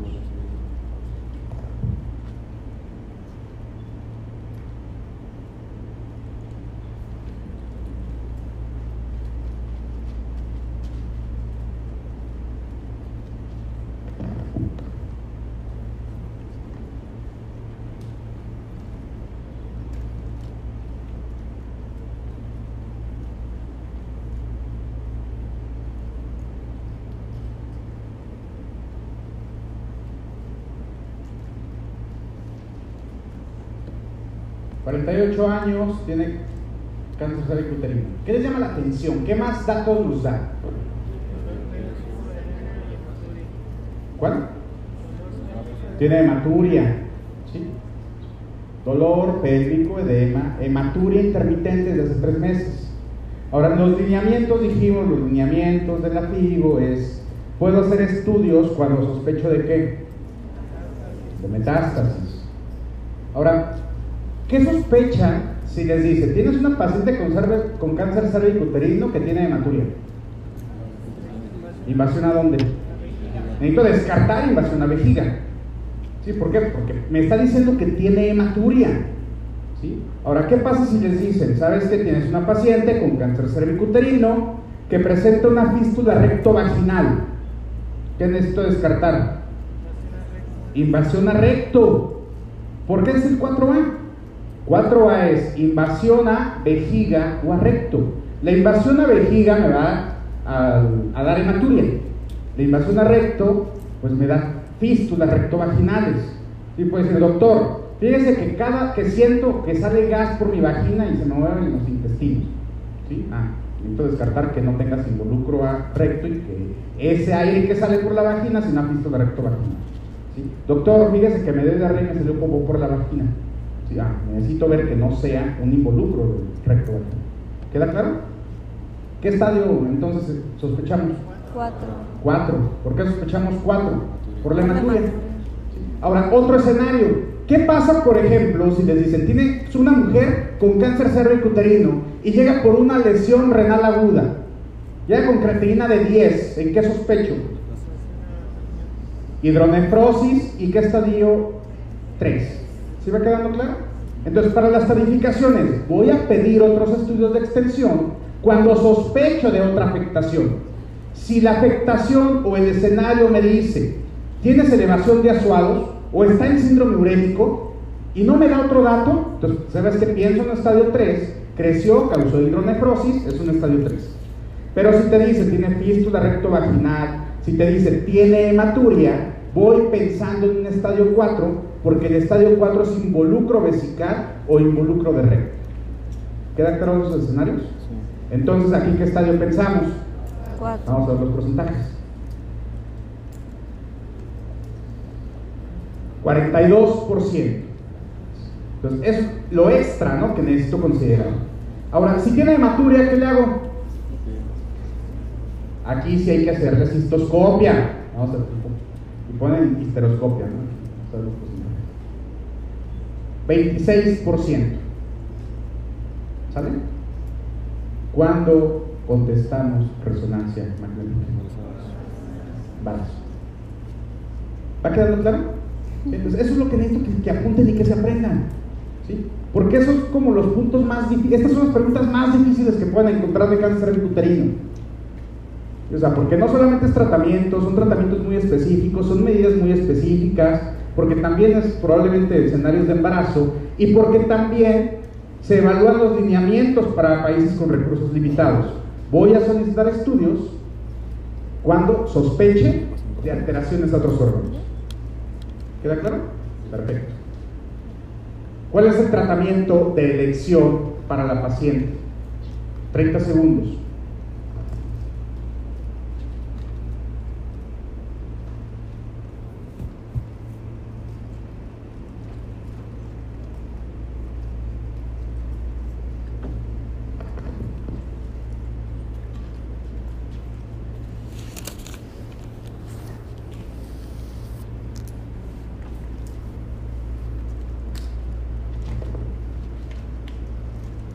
Por un 100%. ¿Cuál es el tratamiento? Quimio, radiación. Quimio, radiación. Vamos a ver los porcentajes. 80%. Estadio 4. ¿Sí? Quimio, radiación. ¿Queda claro? Perfecto.